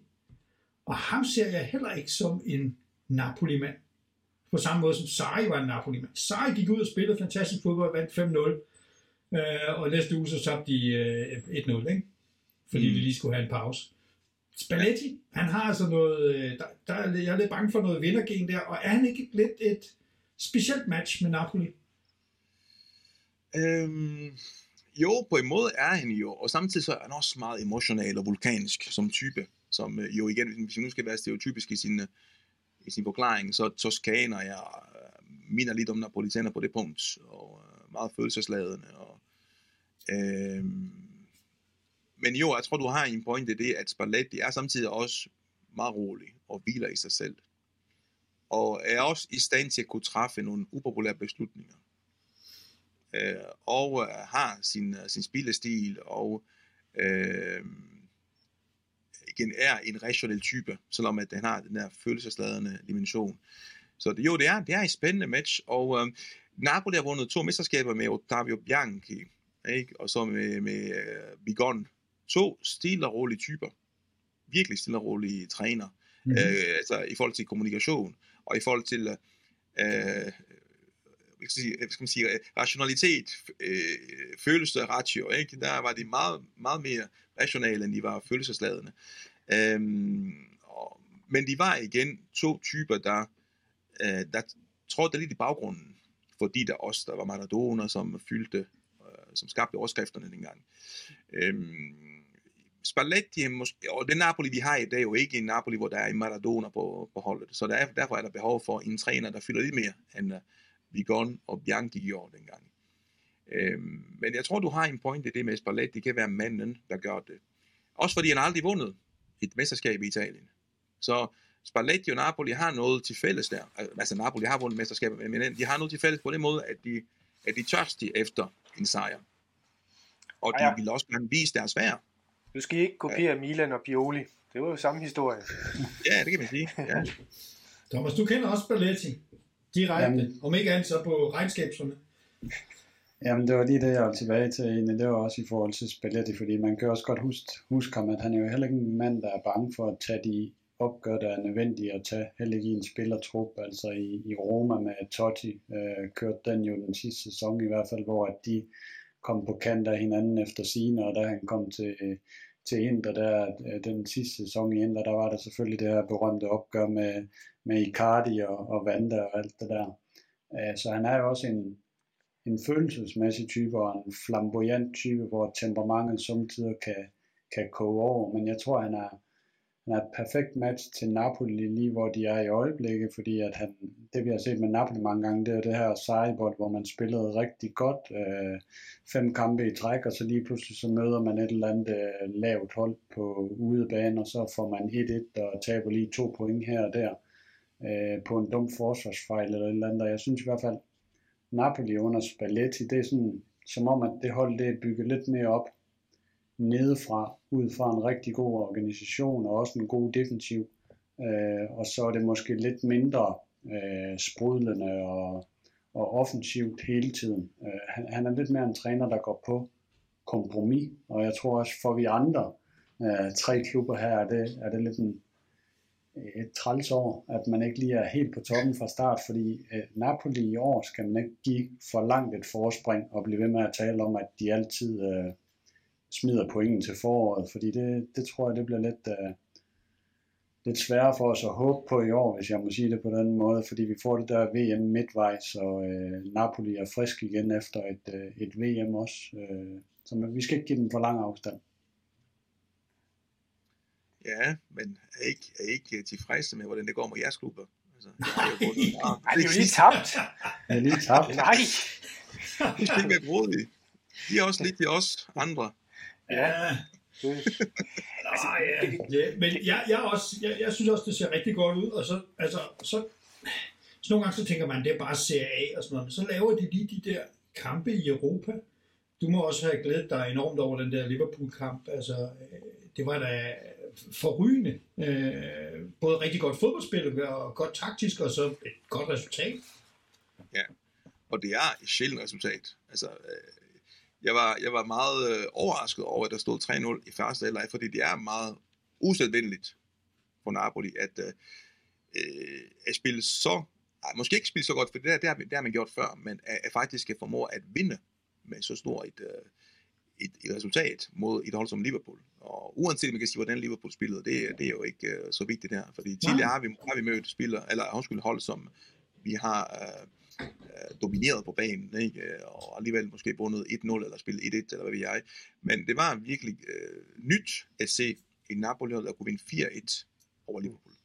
Ja, jeg, jeg synes, det var, det var nyt, at de var effektive, og de så også scorer alle de her mål, fordi Napoli, mens de har været i Champions League de sidste mange 5-6 år øh, i den periode der, der har de jo i Champions League haft nogle gruppekampe, hvor de har mødt nogle af de rigtig gode hold. Så har der været Arsenal, øh, Liverpool har også tidligere været der, øh, Dortmund, da de var rigtig gode, og dem her Napoli, det er jo ikke et sted, der er nemt at komme ned og få point med. Man har det rigtig svært, som de der, selv de store europæiske øh, hold på udebane, øh, møder altid et eller andet pres, hvor de bagefter siger, at det er jo en heksekedel. Det er ligesom at spille i øh, Istanbul. Øh, og man kan høre, når at øh, Napolis tilskuere eller Tifosi, de synger den her Champions League-hymne inden kampen på, på lang afstand, og det er lige så det hele det ryster.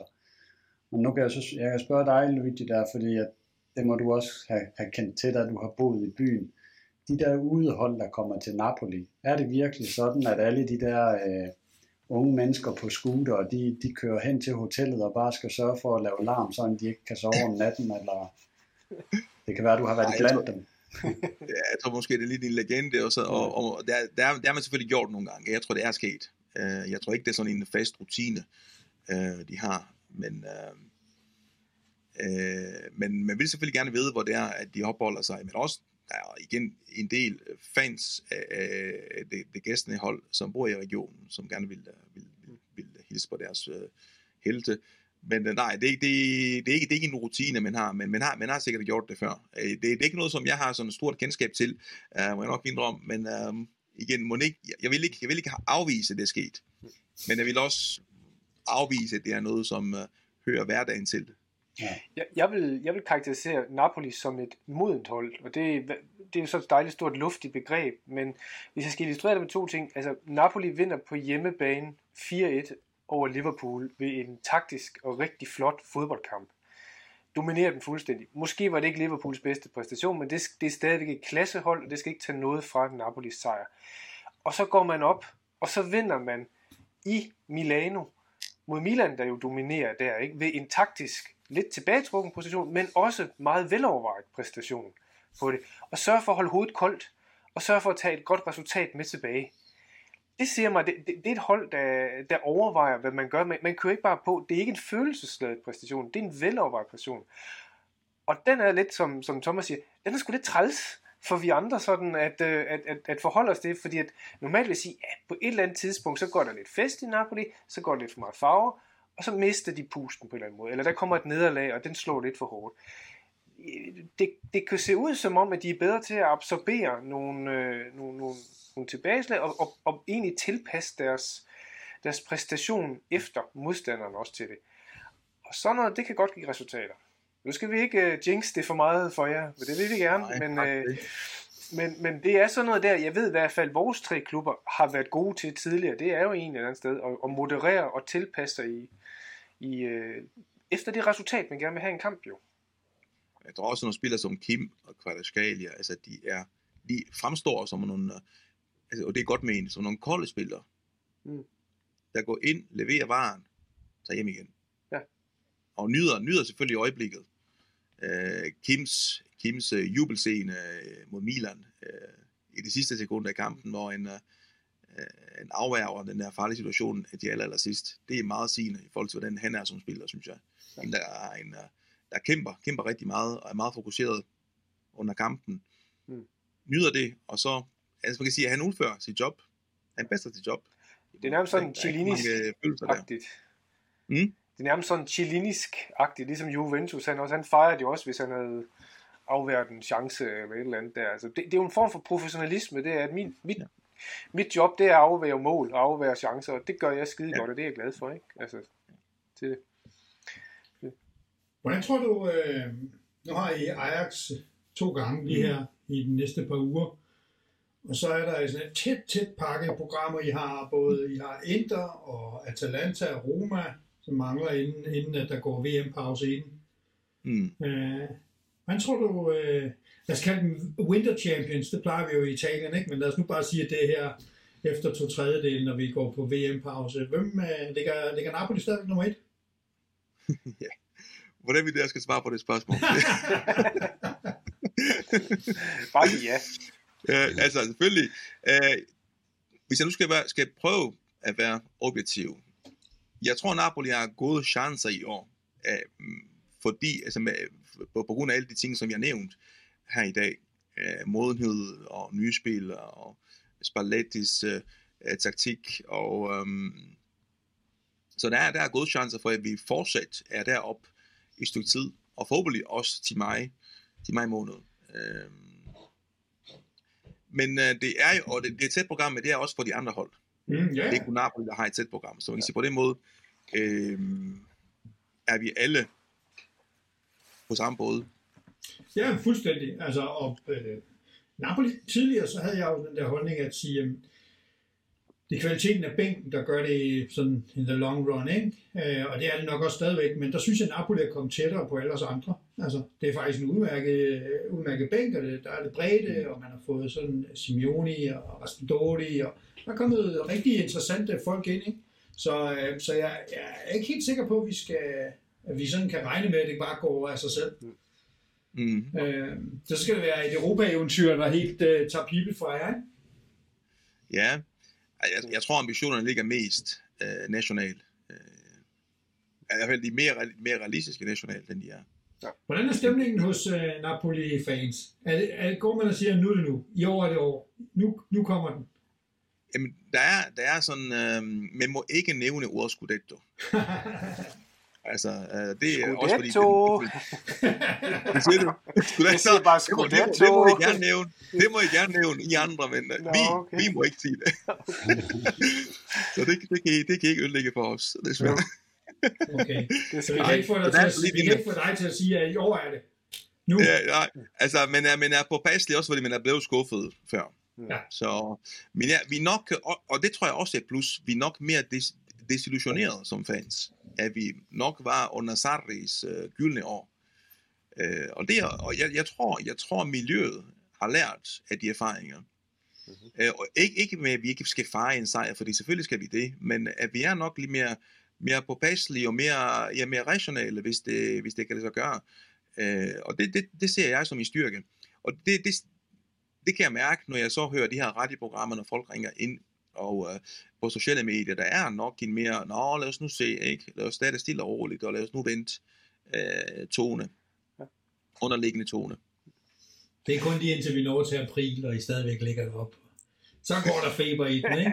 Ej, jeg tror på et tidspunkt, hvis, hvis, det er, hvis det er som, vi, som ikke vi, men som jeg håber, det bliver til foråret, øh, så på, på et eller andet tidspunkt, så skal man også begynde at tro på det, mere end man gør her. Altså, september, det er jo alt, alt for tidligt. Ja, ja, ja. Men det har bare set godt ud. Ikke? Det har bare set rigtig godt ud. Det har været solidt, og man vinder i Lazio, man nærmest udspiller dem, ikke? Øh, Og, Mm. og øh, man vinder den Napoli-kamp, og man er, som Brian siger, en mod mod en kamp i, øh, i, øh, Ja. i Milano. Så det begynder at se godt ud, og der, og der er nogle, både noget soliditet og sådan noget. Jeg må jo sige, så nogle gange sagt til mig, at man skulle have en central midtbane med Lobotka og, Anguissa, som skulle være sådan virkelig dominerende og sådan noget, så vi tænker, ah, render hop. Men de gør det ja, bare super godt, altså. Og der, der ligger nøglen for de præstationer, vi har set ja. uh, indtil nu. Det er Angisar, det er Lobotka. Lobotka er simpelthen suveræn. Altså, jeg kan ikke finde på flere tillægsord på ham, fordi han er simpelthen han er en, uh, kalder en motorino, altså en scooter, ikke også? Den kører hele tiden frem og tilbage, og øh, er for fantastisk boldkontrol, og uh, også rigtig flot overblik over spillet. Og Angisar øh, er bare blomstret rigtig meget, og er også uundværlig på den midtbane. Øh, og Zielinski, jeg tror igen, Zielinskis øh, Zelinskis, øh, man kan sige lidt, øh, en, var, en, en, led, en, var, en var nok lidt i skyggen af, af en spiller som Insigne, måske jo Mertens øh, sidste, eller de, øh, de forrige år, øh, hvor han har, Fabian han har fundet sin plads. Også, ikke? Hmm? Og Fabian Ruiz, som ja, så ja, mere flamboyant ud, ikke? Ja, jo. Jo, men jeg tror især, især altså jeg tror Insigne, hvis man nu skal sige noget, om, noget godt om, at, at han er væk, Uh, og igen, jeg, har, jeg havde ikke noget imod Insigne, men jeg tror faktisk, at han fyldte alt for meget i omklædningsrummet. Mm-hmm. Og samtidig kunne han ikke bære, kunne, kunne ikke, altså havde han ikke den personlighed, der skal til, for at kunne gå hele vejen. Øh, så det viste sig at være lidt ødelæggende for, for, for holdet. Og det er jo godt og iskoldt og professionelt set af De Laurentiis, ikke? Altså det er, en, det er sådan en beslutning, som ja, alle klubber har vel prøvet det, men, men jeg kan jo også huske, at Juventus sagde farvel til Del Piero, ikke? Altså det var, jo også, det var jo også på alle mulige måder den rigtige beslutning, men, men noget frygtelig pinefuldt. Ikke? Altså det var jo så efter også 17-18 år i klubben og anfører, mm. altså mange paralleller til, til, ja. til Insignes status i, uh, i uh, Napoli. Og det er en hård beslutning. Ja, jeg tror også, det er også en definition på en god leder. Altså en god leder træffer ikke populære beslutninger, men træffer nok de rigtige beslutninger for ja. virksomheden, ikke for, for klubben. Så må man leve med ja. hashtag A16 i et par måneder. ja. Men det er også det, jeg synes, øh, det er også det, der er, der er nogle gange ret uh, irriterende ved, ved Napoli-fans, ikke også? Og jeg ved ikke, om I har sikkert også nogle ting, som I ikke er så vilde med, med, med, med fans fra jeres klub. Um, at um, man kan sætte sig surt på for eksempel Laurentiis, og så er man ukritisk i forhold til det. Og uh, man dyrker den her uh, had i en fodboldkontekst, uh, kontekst, ikke også, mod en præsident, og bliver ved, bliver ved og ved, og ser bort fra resultaterne. Mm. Det er sådan ret, altså, det er ret demotiverende. Øh, nu i den her podcast, der taler vi jo også en del om økonomi og sådan noget, og Ulrik han sidder altid og griner, øh, griner sig lidt i skæget der og glæder sig over, at Juventus de har deres eget stadion, og det her Maja Brian, vi sidder bare og venter øh, fem år og måske ti år, hvis de får besluttet sig i Milano. Det ser tættere og tættere ud på, at, at det begynder at minde om noget. Jeg kan huske for nogle år siden, at, at De Laurentiis, han er jo også lidt en kontroversiel figur på den måde, at der var også snak omkring stadion i Napoli, øh, San Paolo eller Stadio øh, Diego Armando Maradona, som det hedder i dag. Men øh, De Laurentiis forslag, det var egentlig, at han kun havde et stadion til 20.000 tilskuere, øh, fordi det skulle bare være fyldt, og så skulle det være øh, den bedste service, man kunne give for de 20.000 tilskuere der. Nu er tilskuertallet så øh, noget højere i dag, men men er der ellers noget snak omkring sådan en stadion på lang sigt? Er det stadigvæk det samme stadion, man, øh, man vil være på, eller vil man renovere det, eller lave det om, som var lidt på tale en gang? Mm. Uh, det bliver, det, nej, der er ikke tale om et, et, et nyt stadion, og uh, stadion i, uh, i Fodigrota-kvarteret i Napoli blev renoveret i forbindelse med universiader, universiader i 2019, uh, som blev afholdt i, i, i Napoli, mm. så en slags olympiske lege for universitetsstuderende. Øh, Øh, og den har fået øh, nemlig en, øh, øh en, en dejlig kærlig hånd. Det er et gammelt stadion, ikke? som øh, ja, hvornår var det? Var det i 1960? Øh, det blev indviet, i hvert fald deromkring. Og blev, blev renoveret lidt i forbindelse med uh, Italia 90 VM i 90. Øh, og mistede lidt faktisk sin, øh, sin, sin, sin, sin, sin, sit udseende. Ikke? Det var, den havde den her ovalform. Øh, det blev bare til en, altså, jeg kan sige, det, den har mistet lidt af sin, sin charme i forbindelse med VM i 90, mm. synes jeg. Øh, men der, den har fået en kærlig hånd, og den har fået de blå sæder efter, altså, i, i blandt mange ting. Hvem, hvem ejer jeg den tror, det er retningen. Hmm? Hvem, hvem ejer den? Er det kommunen, der ejer den? Det er kommunen, det er ja. kommunen, ja. Klassisk. Så det er, og ja, de har, de har en, øh, en kontrakt, altså i Napoli har en, har en aftale med kommunen, øh, som gælder indtil, øh, jeg kan huske, Nej, det kan jeg huske. Men i hvert fald, ja, der, er, der er en aftale mellem kommunen og så, og så klubben. Øhm, og uh, det er vil gerne, vil også gerne renovere den, og også, øh, vil også gerne investere nogle penge i renovering af stadion. Men det, der, der er ikke tale om uh, andre løsninger end det. Og jeg tror, jeg mener, i min også kan huske, at han kommer med de her provokerende udsagn, der ligesom igen gør ham meget upopulær, fordi det er som om, at han gør det også for at drille lidt uh, det der folkelige sjæl i byen. Øhm, så skulle man tage til Palermo i stedet for at spille, eller skulle man tage til Caserta, der ved ikke, hvilke oh, mange byer han har nævnt, der skulle spille han i stedet for at spille i Napoli. Og der skal også siges, at uh, derværende uh, borgmester i Napoli, De Magistris og De Laurentiis, uh, de var ikke gode venner.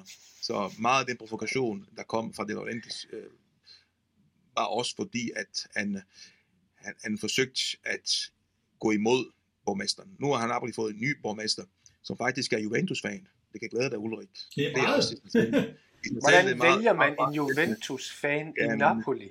Ja, jamen det, ja, det, er, det er nok fordi, der kan man så sige noget positivt, men han har nok valgt sin, hans politiske program frem for hans fodboldorientering. Det synes jeg kun godt, at man kan være så, så rationale og kunne adskille de to ting. Jeg har kunne se, at der var en stor leder i ham. Øh, jeg, jeg kan sådan en anekdote om fra, fra var alt 10 år siden eller sådan noget, hvor man sagde, at folk på Napoli-stadion havde sådan nogle små hammer med, og så slog de sådan lidt småsten af stadion, fordi det var så slidt, som man så kunne kaste med. Er det, Nå, bare, det... er det bare en myte? Ja, det, det ved jeg ikke. Det, det, det, det, er ikke, det er ikke noget, jeg har hørt. Nå, men, uh, okay. okay. Der er også meget, jeg ikke ved. det er nok meget sandsynligt, det er bare en røverhistorie, ikke, ja. som man får fortalt op noget på. Men noget af det, der... Men apropos det, Nå, undskyld. Jeg var, nej, kom, kom med det. Nå, apropos det med De Laurentiis og hans upopulære udsagn, er noget, som også har virkelig irriteret napolitanerne er, og for eksempel så kommer han med et, et, et udsagn om, at uh, han kan bedre lide pizzaen i Rom, han kan lide pizza i Napoli. Og jeg tror, uden, uden at vide meget om Napoli, så ved man, at uh, Napoli og pizza, det, uh, oh. det går hånd i hånd. Ja. Og så noget irriterer folk, ikke? at han går med sådan nogle udsagn. Og, uh, så ja, han har ikke gjort det nemt for sig selv. Noget, der altid har fascineret, ja. noget, noget, der fascineret mig meget ved, ved Napoli, det er, det er den der sang, Allé, Allé, Allé, som jo er blevet kopieret overalt. Ikke? Altså, hver lille fangruppe med respekt for sig selv har jo deres egen udgave af den. Ikke?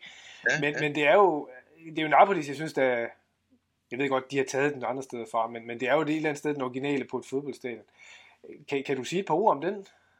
Om sangen? Øh, jo, altså det, det er en sang, som det er faktisk en ret ny sang. Altså, det, hvor gammel er den efterhånden? 6-7 år siden. Den, ja. den kom under Sarri, mener jeg. Mm.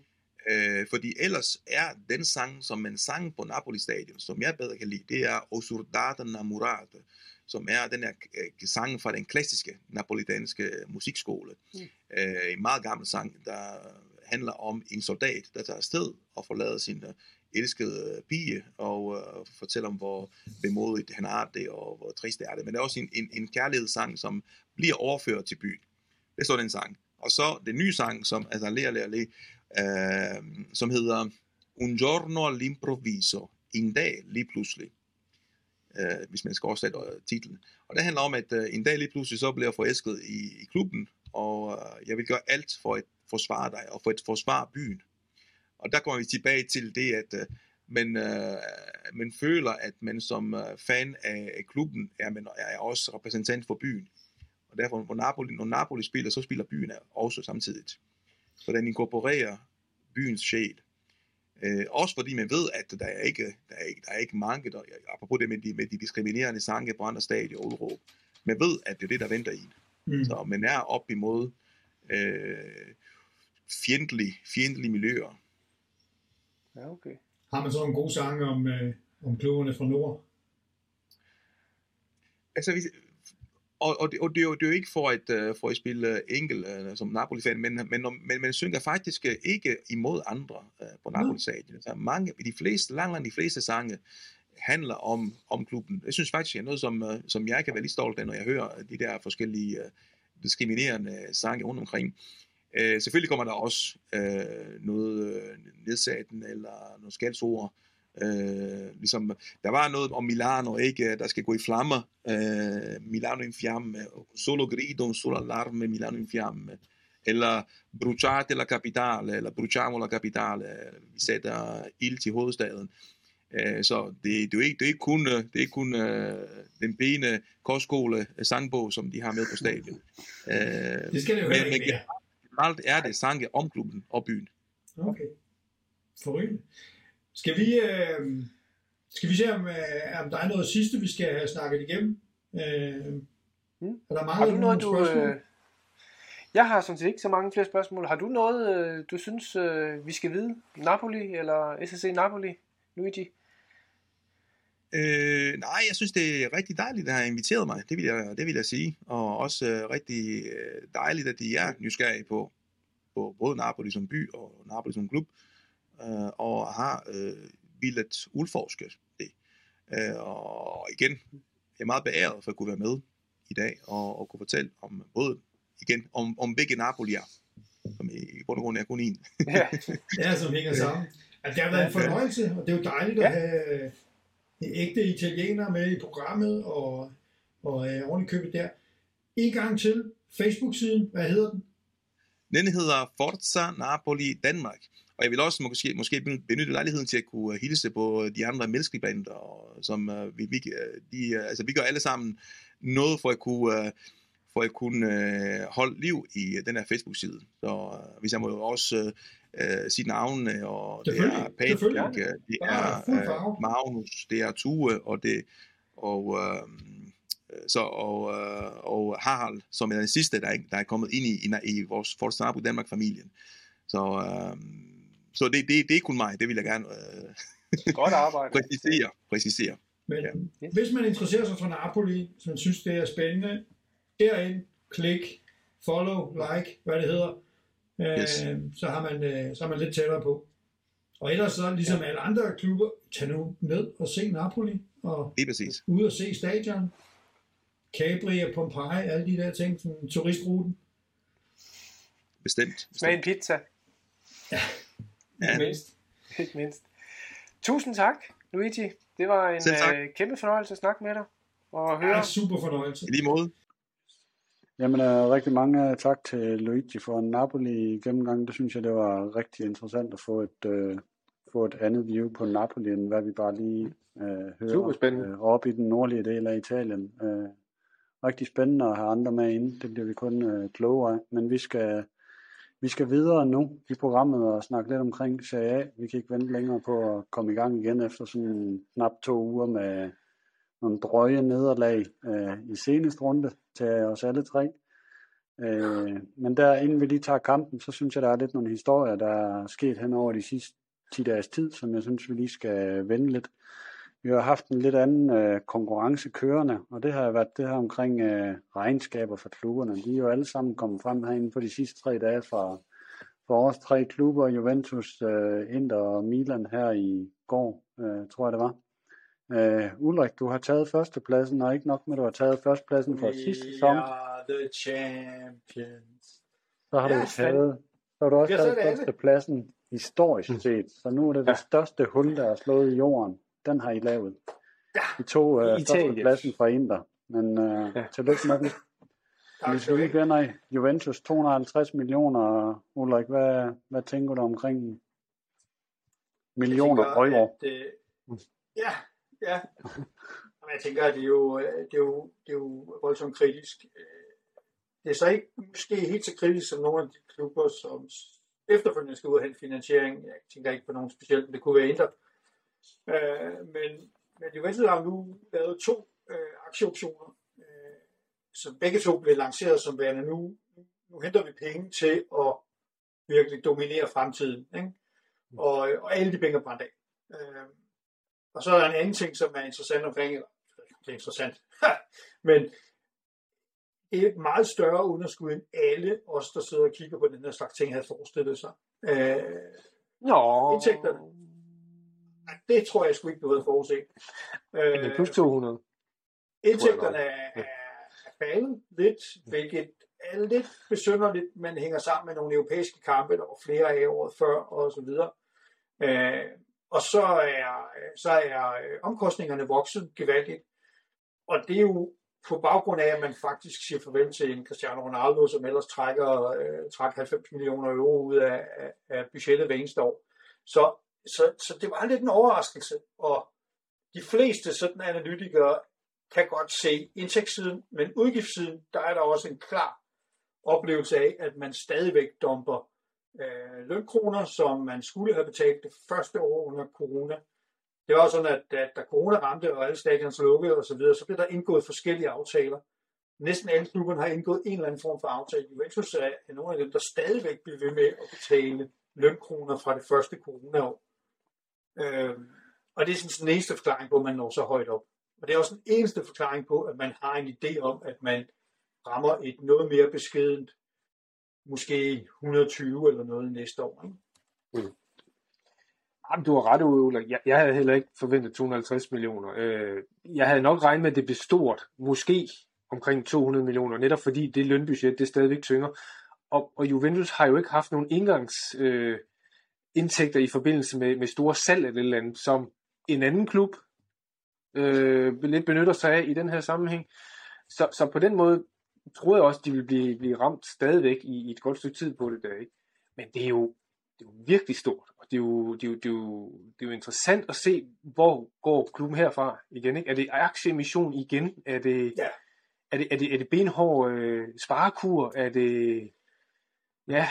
Altså man siger jo, at man har lavet en plan. Øh, det, der også sker nu, det er, at man går ind i den her treårige aftalefase med, med UEFA, som skal ende med, at man maksimalt over de tre år laver 60 millioner euro i underskud. Øh, og der, der er lidt langt fra at have 60 millioner akkumuleret over tre år, i forhold til at lave 250 på et år. Så der er ligesom, der skal ske noget, noget dramatisk. Ikke? Øh, og, og man har en plan, og den plan er jo uden tvivl, at man, når de to løntunge spillere udløber, så bliver de ikke erstattet af de der løntunge spillere. Øh, og når jeg siger løntunge spillere, så er det jo som det vi ved, vi snakkede om i sommer, så altså kombinationen af et transferfee og en, og en løn. Så når Quadrado og Sandro næste år udløber ud, så er det nogle helt andre typer, der skal fylde deres pladser, som måske koster måske 2-3 millioner om året maksimalt. Ikke? Så det er en anden virkelighed for Juventus. Samtidig så, så kan vi se i, i regnskabet, der allerede bliver lagt op til endnu en emission, dog noget mindre. Altså måske i størrelsesorden 50 millioner euro eller noget af den stil. Ikke? Der er jo grænser for os selv, hvor meget øh, Johnny kan give at betale her. Ikke?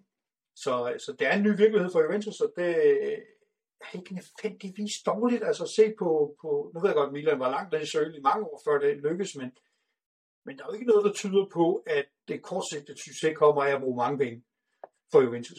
Så det kan godt være, at det er noget andet, der skal til. Ikke? Og, og, og måske skal nogle af de her lidt yngre spillere, øh, som man har, Cambiasso, som man har ude, øh, Rovella, som man har ude, altså nogle af dem skal ind og fylde nogle huller og spille en rolle, som man normalt ikke ville tiltænke dem i, i en Juventus-samling tror egentlig, man kan lave et hurtigt regnestykke, Ulrik, der hedder 250 millioner øje nu, og så gjorde man noget i sommer, hvor man barberede truppen ned for 50 millioner øje, eller noget i den stil. 60. Så i år er du alle, alle, ja, 60. I år er du så allerede nede på 190, hvis man regner den vej. Og så ved jeg, det der løn, som det er opgjort og skrevet om før, så er det cirka 70 millioner euro. Og det er der, du kommer ned på de der 120, de så estimerer på den her sæson. Øh, så i år får vi så også det her fulde program, hvor at vi har forhåbentlig tilskuer på lægteren, og corona holder sig væk til vinter og alt det her. Og så er man måske nede omkring de 100, øh, 110 øh, eller sådan et eller andet. Og så er det så, at man igen til næste øh, sommer kan barbere lidt ned på den trup igen med en Quadrado, en Alexandro og, og hive nogle billigere nogen ind. Og det er, den, det er den vej, man bare må køre, men det der bare Inder kan jeg jo sige, de kom så med de der 140, og det er jo lidt den samme sang faktisk, bare med nogle øh, forskellige tal, men det er jo det samme begge klubberne, de er nødt til at gøre. Øh, sørge for at, hvad kan man sige, øh, barbere mere og mere ned på de der trupomkostninger, og ikke gå på kompromis med, at man stadigvæk skal, skal have en øh, øh rigtig stor chance for at komme i øh, Champions League, fordi den regning, der kan vente for de øh, to øh, af vores klubber, hvis ikke de rammer øh, top 4 i år, den er øh, slet ikke til at øh, snakke om her. Så, øh, så finder vi noget øh, whisky og hælde på i det her glas. Det er vi nødt til lige at love hinanden, Ulrik. Fordi så bliver det... Ja, altså, der, der må man sige, der er, ikke nogen, der er ikke nogen af vores klubber, der kan holde til ikke at komme i uh, Champions League. Altså, Nej, det er, øh, det er make, make or break altså, ja. for de to øh, på, på mange år fremadrettet, hvis det er, at de, øh, ikke, ikke maker øh, top 4 i år. Det er katastrofalt. Øh, ja, det, det vil være altså, hestekur for dem begge to, det vil sige selv alle stjerner, så ja. stort set, ikke? Og, og no. for Juventus nærmest tilsvarende til en, til en 2006, øh, hvor man hvor man solgte øh, 10 ud af 11 stjerner. Ikke? Mm. Øh, så så det, er, det er virkelig, virkelig, virkelig, men, men også lidt svært ved at se, nu har vi også joket internt øh, med det her på, på Twitter og sådan noget. Altså, hvis Juventus laver 120 minus næste år, som er det, der ligger i planerne, jamen, altså, hvordan, hvordan kommer du ned på 60 over tre år? Så skal du jo i de næste to år lave et plus på 60 millioner euro slet ikke, når du tegner et billede på, at det kan lade sig gøre. Så jeg tror, at Juventus øh, regner med to ting. Enten, at øh, om tre år det er lang tid, og øh, måske ser UEFA anderledes ud på det tidspunkt. Og så går man jo også og holder rigtig meget øje med, øh, selvfølgelig, den dom, der skal afsiges i den europæiske domstol i øh, november, hvor vi har anlagt en sag mod UEFA om, øh, hvorvidt de øh, må være monopol på at arrangere fodboldturneringer i Europa. Øh, og det, det fremgår også af regnskabet, og det er sådan til punkt 5 i den her meget fæsende fempunktsplan, det er, at man godt vil påvirke sådan de regulatoriske øh, enheder i Europa. Og altså, det er stadigvæk det. Juventus er sgu fuck ud, altså. Jeg kan ikke se, hvordan det, det kommer til at hænge sammen. Så håb er stadigvæk strategien? Nej, der er jo en klar strategi om at prøve at vinde. altså, det er jo ja. ikke et håb. Altså, det er jo, det er jo hvad, hvad vi ellers gøre. Altså, det er jo, så skal man skal man sige, Nej, vi regner med, at det bliver kaos, og derfor sælger vi alting, og så har vi en strategi, som handler om at blive sidst. Jeg synes, det er interessant. Jeg synes, at vores, vores klubber øh, gennemgår jo stort set den samme rejse, hvor man kan sige, Milan har jo startet for længere tid siden, og måske har været mere nede og vende, og jo haft et hold helt uden stjerner og, og kørt videre på, og så bygget op langsomt, men sikkert ved at spare. Inter er jo ved den proces, er måske lige et par år længere fremme end, end Juventus ved. De, øh, de er jo også redder de her 140 millioner ved at sælge nogle spørge, og få nogle transferindtægter på det, og, og bære så langsomt ned. Ikke? Og det er måske den erkendelse også, at Juventus skal ud og sige, det kan godt være, at de bliver nødt til at sælge en eller anden stjerne med et transfer, for simpelthen at komme ned ved en eller anden øh, kapitalindskydelse fra, fra transfermarkedet der. Ja, men jeg, det tror, jeg, jeg, synes, jeg synes, det er sådan lidt en, en, en, en uh, komisologik, ikke? som også går ud og siger, haha, se mig, jeg er så skide dygtig, jeg har lavet 16 millioner i overskud. Jamen, jamen din klub er irra- altså irrationel, eller irrelevant. Ikke? Altså, det, det er lige meget. Vi bliver nummer 10, og øh, måske bliver I nummer 8. Men Juventus vil jo gerne blive nummer 1, og Juventus vil også gerne ud og have en dominerende rolle i Europa. Men så kan man ikke, så kan men, man ikke men, gøre det på, på men, den slags økonomi. Men du bliver jo også nødt til at overholde det der med at lave de der plus 60 på et tidspunkt, ikke? Og det er jo svært at sige, hvad for nogle knapper Juventus lige kan skrue på lige pt. for at hæve de der indtægter. Andet end ned med udgifterne, ind med nogle hurtige indtægter. Ej, det bliver spændende. At plus Valencia kan holde den der. Vi har jo ikke så mange uh, spillere, Nej. som jeg mener, man kan sælge til det der. Ja, en Vlaovic. Men, men ja. afslutningen på Vlaovic er stadig kæmpe store. Og ja. er nærmest ligesom det lige har mistet lidt værdi ved at spille i en, i en klub, der ikke fungerer. Så der, der er ikke sådan, jeg ser ikke noget kæmpe salgspotentiale. Altså jeg vil bare sige, det her det er det er en Hail Mary, øh, mm-hmm. og øh, UEFA er kendt for ikke at enforce deres regler, så det er jo nok det, vi skal regne med, eller at øh, mm. Ja, det vil jeg så sige. Wrist eller et eller andet. Nu, nu fik I både Inter og, og, og Milan jo øh, en, en, en FFP-dom, jo selvom man kan sige... Det, den, det gjorde den Juventus relativt... også. De alle ja, det gjorde Juventus også, så, ja, så Roma. det er måske ikke de hårdeste domme, de får, men, men de, øh, de kommer nok med det jo. Men jeg tror, jo, det er er jo, så indgår vi en aftale, og så kigger vi på det om tre år. Hvis I ikke har overholdt det om tre år, så får I en bøde eller mm. øh, noget andet. Halløj. Men om tre år kan verden se helt anderledes ud. Ja. Øh, jeg, jeg, jeg, jeg, jeg har virkelig svært ved at se, hvordan Juventus krammer den aftale, man har lavet med, med, med UEFA. Jeg kan slet ikke sige. Jamen, det, det, har jeg, det har jeg også udlagt, fordi jeg tror, det er rigtigt, det du siger med, at det seneste, sidste salg, Juventus lavede, er de rigtig store, hvor der er noget plus Vanessa mulighed. Det var det ligt. Der er ikke så meget i truppen nu, hvor der er meget tilbage. Og det er måske forskellen på øh, Juventus og Inter. Der er to, der er to forskelle på Juventus og Inter. Der er Juventus har ekstra i ryggen og kan dække nogle underskud nemmere. Øh, der har Inter et øh, fuldstændig øh, kuldsejlet øh, kinesisk ejerskab, ser det ud til de øjeblikke der skal ud og låne nogle penge, fordi de ikke kan smide nogle penge fra Kina til Italien. Øh, så en deres øh, kamp for at øh, hvad kan du sige, dække de her underskud, den er langt sværere, end det er at ringe til, øh, til John Elkan og, og spørge om lidt.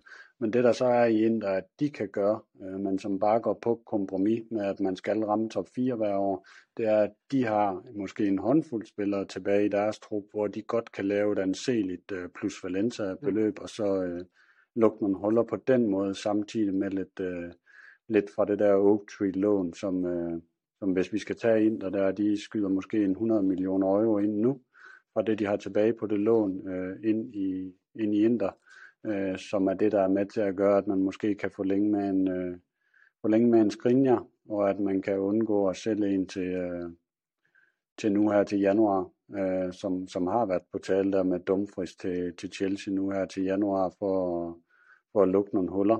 Øh, men det er ikke, altså, jeg kan lige så godt sige til alle Inter-fans derude, at det der med, at man har undgået at sælge store stjerner i, i mange år, fra set Hakimi og Lukaku til, til næste sommer, der er det ikke noget, øh, øh, hvad hedder det, øh, issue overhovedet. Der kommer Inter til at sælge en spiller, fordi Inter ligger også omkring plus 100 millioner euro på deres drift, og at de, de skal lave en FFP-aftale over fire år, og hvis man starter det første år med minus 100 millioner euro, det er fuldstændig utænkeligt, at man kan, kan nå det. Man skal, man skal lukke en masse huller i de næste fem år, inden der er et stadion. Det er, det er kort sagt det, der er fra, fra Indre at sige omkring det der. Ja, det er barske løjer, og, og folk kigger selvfølgelig også på Milan og på, på Napoli og så videre. Jeg vil sige, den sidste ting omkring Juventus, som, som jeg tror er en del af vores håb, eller det ved vi jo bare, det er, at der er nogle af de rigtig lømtunge spillere, som snart løber ud, som, som har altså absurde lønninger. Chesney, omkring 20 millioner i omkostninger. Ikke? Bonucci, 22 millioner i omkostninger. Mm. Sandbo og, og Quadrado. Altså Juventus har et, et efterslæb, som man ofte har, når man har forlænget længe med nogle store stjerner og sådan noget. Ikke? Og man ikke kan, de kan ikke komme af, men man kan komme ud af kontrakten, og de sidder bare øh, og kører den færdig. Og, og, og det, det giver simpelthen en lille smule ilt til maskineriet, når, når specielt de fire, de øh, holder op med at, i løbet af de næste to sæsoner, holder op med at trække så kæmpe summer ud af systemet. Ikke? Mm. Ja. Vi, vi dividerer lige lidt med to pointer, så, så kommer vi ned omkring de der knap 70 millioner euro. Brian, det var det Milan, de kom ud med for, for sidste år. Var det, uh, var det i forhold til forventet? Eller? Ja, det tror jeg efter de udmeldinger, man sådan har hørt om det, så vil det være 50 øh, 60 millioner. Så bliver det så 66. Det, det tror jeg, man lever fint med det er jo en fin rejse, altså fra 195 millioner for to år siden over 90, 95 øh, sidste år til, til 66. Det øh, må man jo bare tage hatten af for. Det, det er gået hurtigere, end jeg havde regnet med, øh, må jeg indrømme. Jeg synes, det er nogle, nogle voldsomme nedbarberinger. Men det har også været en hård opbremsning på løndelen. Øh, det er jo nogle virkelig lave lønninger, eller lønbudget, som, som, øh, som Milan øh, opererer med. Plus, at øh, de har været gode til at få indtægter op. Nu øh, var de lige op og, og kyste 300 millioner i, øh, i, i omsætning, 297 tror jeg det var. Det var det. Og øh, med en opadgående tendens her, så øh, den strategi, den strategi kan jo lykkes. Over de næste par år, så kommer, og vi kan allerede se nu, så kommer det der pres, ikke? kommer lige af og siger, jeg gerne syv. Nu skal det være syv og halv. Så kommer nogle af de andre spillere og siger, prøv at hvis altså jeg, jeg kender jo turen, for jeg ja. har jo gennemgået præcis det samme, ikke? Så men, men det, sige, hvis Lau skal 7,5, så skal jeg da have 5 og sådan, ikke? Jamen, det tror du, jamen, jamen, det tror du er helt ret i, men der tror jeg, der er forskellen på den trup, der er nu, så vil det være stadigvæk spiller med upside. Og jeg tror, jeg ved det ikke, men jeg tror, det stadigvæk vil være en god forretning at give af omkring syv. Han får nok ikke syv, men omkring der, fordi man stadigvæk tænker, at han er et salgsobjekt, og om to til tre år, så kommer City og byder ham 15. Eller en anden, det, kan sige. Det, det kan Milan jo ikke være med på. Men så har man ham inde i en relativt okay kontraktperiode, og derfor kan hente en transfer på ham. Det er jo det, man har været dårlig til med... Ja, det er jo ikke fordi, man har været dårlig, men Keshe og Donnarumma har tænkt andre tanker, inden de rejste der. Og der tror jeg, man er lidt hurtigere vil gerne lukke de spillere ned nu med nogle kontrakter. Herunder også give dem en, en lønstigning på det. Så på den måde vil den stige fremadrettet øh, lønbudgettet. Det koster det, det, koster. det koster. Men det er så også... Lige pludselig sidder du i en Quadrado eller en Sandro-situation, ikke? hvor de skulle ikke enten de skadet, eller så performer de ikke, mm. eller så er de gået øh, Vidal Men jeg tror også, man er, man, er, man er meget selektiv på, hvem man gør det, fordi de skal virkelig have en upside, der gør, at man investerer i den på det. Ikke? Og så Thomas det, også... Ja, ja. Og det, og det, og det er du ret i. Altså, mm. kan jeg sige, hvad, der, der var ikke nogen... der tilbudt ham et eller andet, som gjorde, at han blev. Men, men ja. det gjorde man ikke. Og, og, jeg tror ikke, man havde tænkt, at det, det, det, var en, øh, det var en opsat. Donnarumma, det var en beat. Det, det, det tror jeg, de synes. Nu er der så heldigvis kommet en, som, som erstatter ham fint på det. Ja, men, øh, men så tror jeg også, det, det der jo også kommer til at booste øh, Milan om x antal år, 20-30 det er jo det her nye stadion, det på det. Ikke? Og det kan man jo helt klart øh, se, at øh, Cardinale, han vil have et nyt stadion, og det kan kun gå for langsomt. Og jeg tror, at, at af, af ære og af, af flinkhed, så følger han processen, der kører nu sammen med Inter, men, men øh, han er jævnlig ude og kigge derude i Sesto San Giovanni for at se, om kunne vi ikke køre noget selv. Også måske pille ved den der 60.000 øh, tilskuer kapacitet og sige, jamen det kan da godt være, at vi skal 70.000 på den sted for. De, de, de kører lidt stadigvæk på, på, på to spor på den der. Men alle, alle øh, med forretningssans kan se det der. Alle med mm. forretningssans kan se, hvis du får et stadion, så øger du omsætningerne. Og hvis du ringer til Thomas, så siger han, at det bliver næsten 200 millioner, og sådan noget helt statisk. Mm. Men, men alle kan se, at det bliver substantielt. Og det kunne Comiso også. Altså, det kunne mm. De Laurentiis også, som vi lige har snakket med Luigi om. Men det italienske byråkrati, de har knækket nakken på større end folk en karneval. Det er altså en dræbermaskine, ikke? Jo. Det, men det er jo også derfor, han så overvejer for at tage ud til en, en anden kommune, jo, hvor de jo hjertens gerne vil have sådan en stor arbejdsplads flytter ud til det jo. Ikke? Det er jo Milano Kommune, der, der er den store møllestel om, om, om hovedet der, ikke? og alle de der en lange høringer, og så skal der udvælges en særlig høringsperson, og så skal det til Rom for den offentlige høring, og det er ikke... Jeg tænker, hvad altså, man forstår er det, for det jo ikke, Man forstår det jo ikke. Der kommer, og det er også ja. det, det, er også det Comiso det der fantastiske mm. interview i Financial Times, ikke? Men også at sige, ja. kom, jeg har alle pengene. Men, alle penge men der kom, her.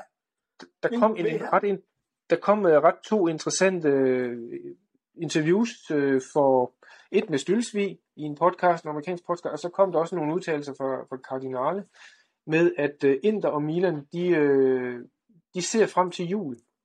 Og der vil de simpelthen have godkendt det her projekt. Altså, mm. Eller så tæt på at godkende det. Og hvis ikke, jamen så søger de eventuelt måske forskellige andre veje, eller søger begge to helt andre veje, måske end, end Milano Kommune. For jeg tror, at deres tålmodighed er brugt op nu. Og San Siro is not an option. Det, det, det er sagt så mange gange, og det er det bare ikke. Så øh, de, de vil øh, hoppe udenfor, og øh, ja, Sesto San Giovanni har tilbudt, så, så må vi se, hvad der sker der.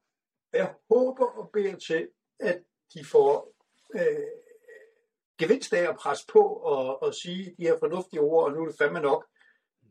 Jeg har bare set det så mange gange. Ja. Altså, det, det, det der byråkrati og politik i Italien, det kan dræbe enhver virkeløst. Altså, jeg, jeg er jo målløs, når man ser de der ting. Jeg mm. håber virkelig, at det er lidt forskel. Men, hvis man lige sådan, der er lidt forskel. Det, der lykkes for, for Juventus, det var jo også, da Del blev bygget uden for byen. Det, det, var jo, det, det giver jo nogle andre muligheder landzonemæssigt. Det samme er der jo med, øh, Sesto Gian Giovanni, det er jo et, et, et industriområde, der ikke skal restzones. Det er jo ikke et byudviklingsområde, som, som der ligger nu inde midt i, øh, i San Siro-området, der hvor der er beboelse og alt muligt andet. Det giver nogle helt andre komplikationer. Plus i hvad San Siro, er det bevaringsværdigt, ikke bevaringsværdigt. Det sidste oplæg, de har lavet, der gjorde de simpelthen det hele på det.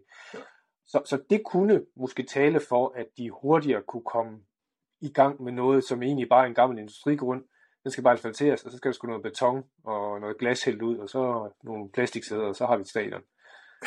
Hurtigt sagt. Jeg, jeg tror også, at ja. når vi sidder her og diskuterer, nu har vi lige snakket om, om, uh, om Juventus og Milan, mm. undskyld, Juventus og Inter, og hvordan det nærmest er du og dig at komme i Champions League, og alligevel så regner vi sgu ikke med, at man kan overholde de her planer. Prøv at tænke sig at sidde i det der bestyrelseslokale, ikke? Altså, mm. der er no chance in hell, at man er en dominerende figur i Europa, hvis ikke det stadion bliver bygget. Og selv med det stadion, så er det stadigvæk øh, et long shot øh, ja. på grund af udviklingen. Ikke? Det er, det, det, det, er, i, I moderne business lingo, så er det det, der hedder en must win battles, ikke? Og det betyder... Men, men det er også, tror jeg, jeg tror simpelthen, at de, de, de, de klør fandme på. Altså, jeg tror sjældent har set som en professionel indsats koordinere de to klubber omkring det her. Og det, det, er jo, det er svært at se, hvad de ellers kan gøre ved det, andet end simpelthen trække stikket at sige, Milano-klubberne spiller ikke i Milano mere. Men det er, det er jo det er også en træls scene at, at, at smide ud, ikke? Ja. Er for fire, da. Ja. Øh, Kan vi Ja, men øh, det- hoppe Apropos spille. spille? Vi skal ud på Ja. banen snart. Jeg ved Ja. ikke, øh, det der Nations League, det er ikke noget, der siger mig det, det vilde. Hvis Inter de havde øh, vundet i Udinese, så havde jeg sikkert synes det var sjovere at se fodbold de næste par dage. Så jeg har ikke set ret meget, men noget jeg så, det var, at italienerne de endte som nummer et i den der Nations League pulje mod Ungarn, England og Tyskland øh, over seks kampe, men man kan jo glæde sig over det, men man kan også bare forundre sig over, hvordan det kan lykkes så for det hold at ryge ud i en gruppe med Bulgarien og Schweiz, øh, og så ryge i en playoff mod, var det Makedonien eller sådan et eller andet Mm. mm. over to kampe, og så stadigvæk øh, kigge et, øh, et VM. Øh, jeg så bare lidt øh, Raspadori lave et øh, kongemål mod øh, England, og med mine indre briller på, så jeg, at Di Marco han øh, spillede øh, venstre kant, som han godt kan på øh, landsholdet, men så ikke for indre øh, til, til, til UG over begge kampe, så øh, det håber vi, han kan i weekenden. Jeg ved ikke, hvor meget Hvor af han var. I så øh, af de kampe. jeg så det faktisk ikke. Øh, Nej.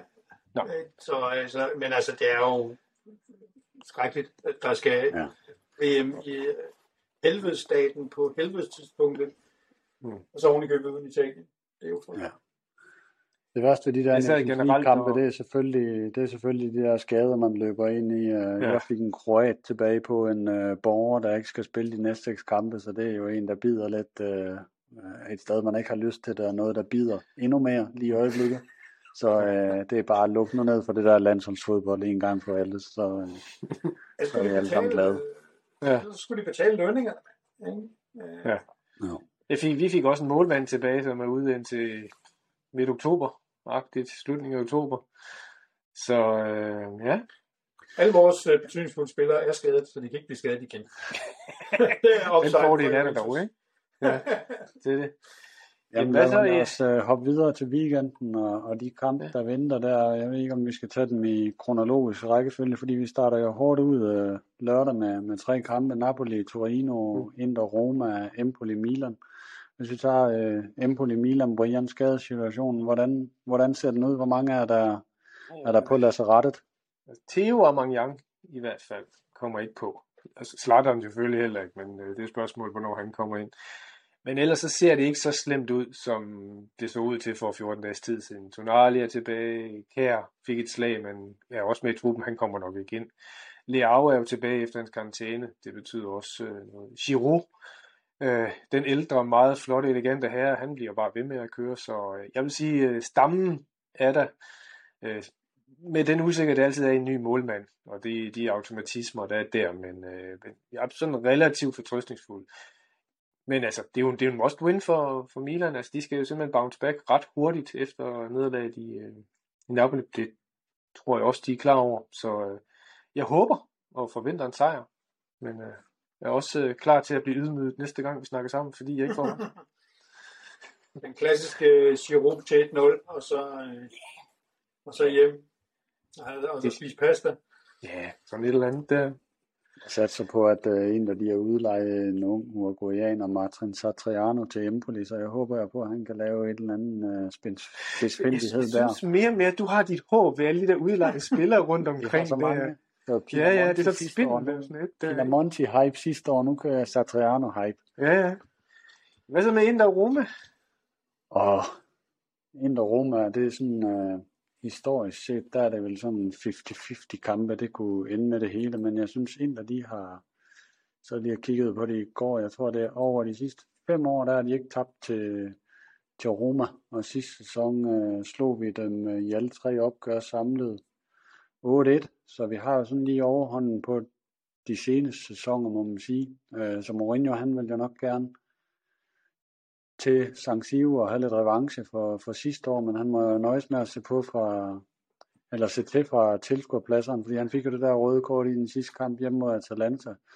Men ellers så, øh, så det var en kamp, hvor en der er uden Brozovic, det var det i forvejen, fordi han var i karantæne, nu er han så skadet de næste seks kampe. Øh, så man, havde man jo håbet for to uger siden, så det i hvert fald ud til, at det var den her kamp, hvor at de sagde, at øh, en stor Belgier, han var klar, men øh, det ser ud til, at han tager de næste to kampe også fra, øh, fra tilskuerpladserne, og først bliver klar om en uges tid igen. Øh, Han gider først tilbage, når I forbi de der Barcelona-kampe. det kan godt være.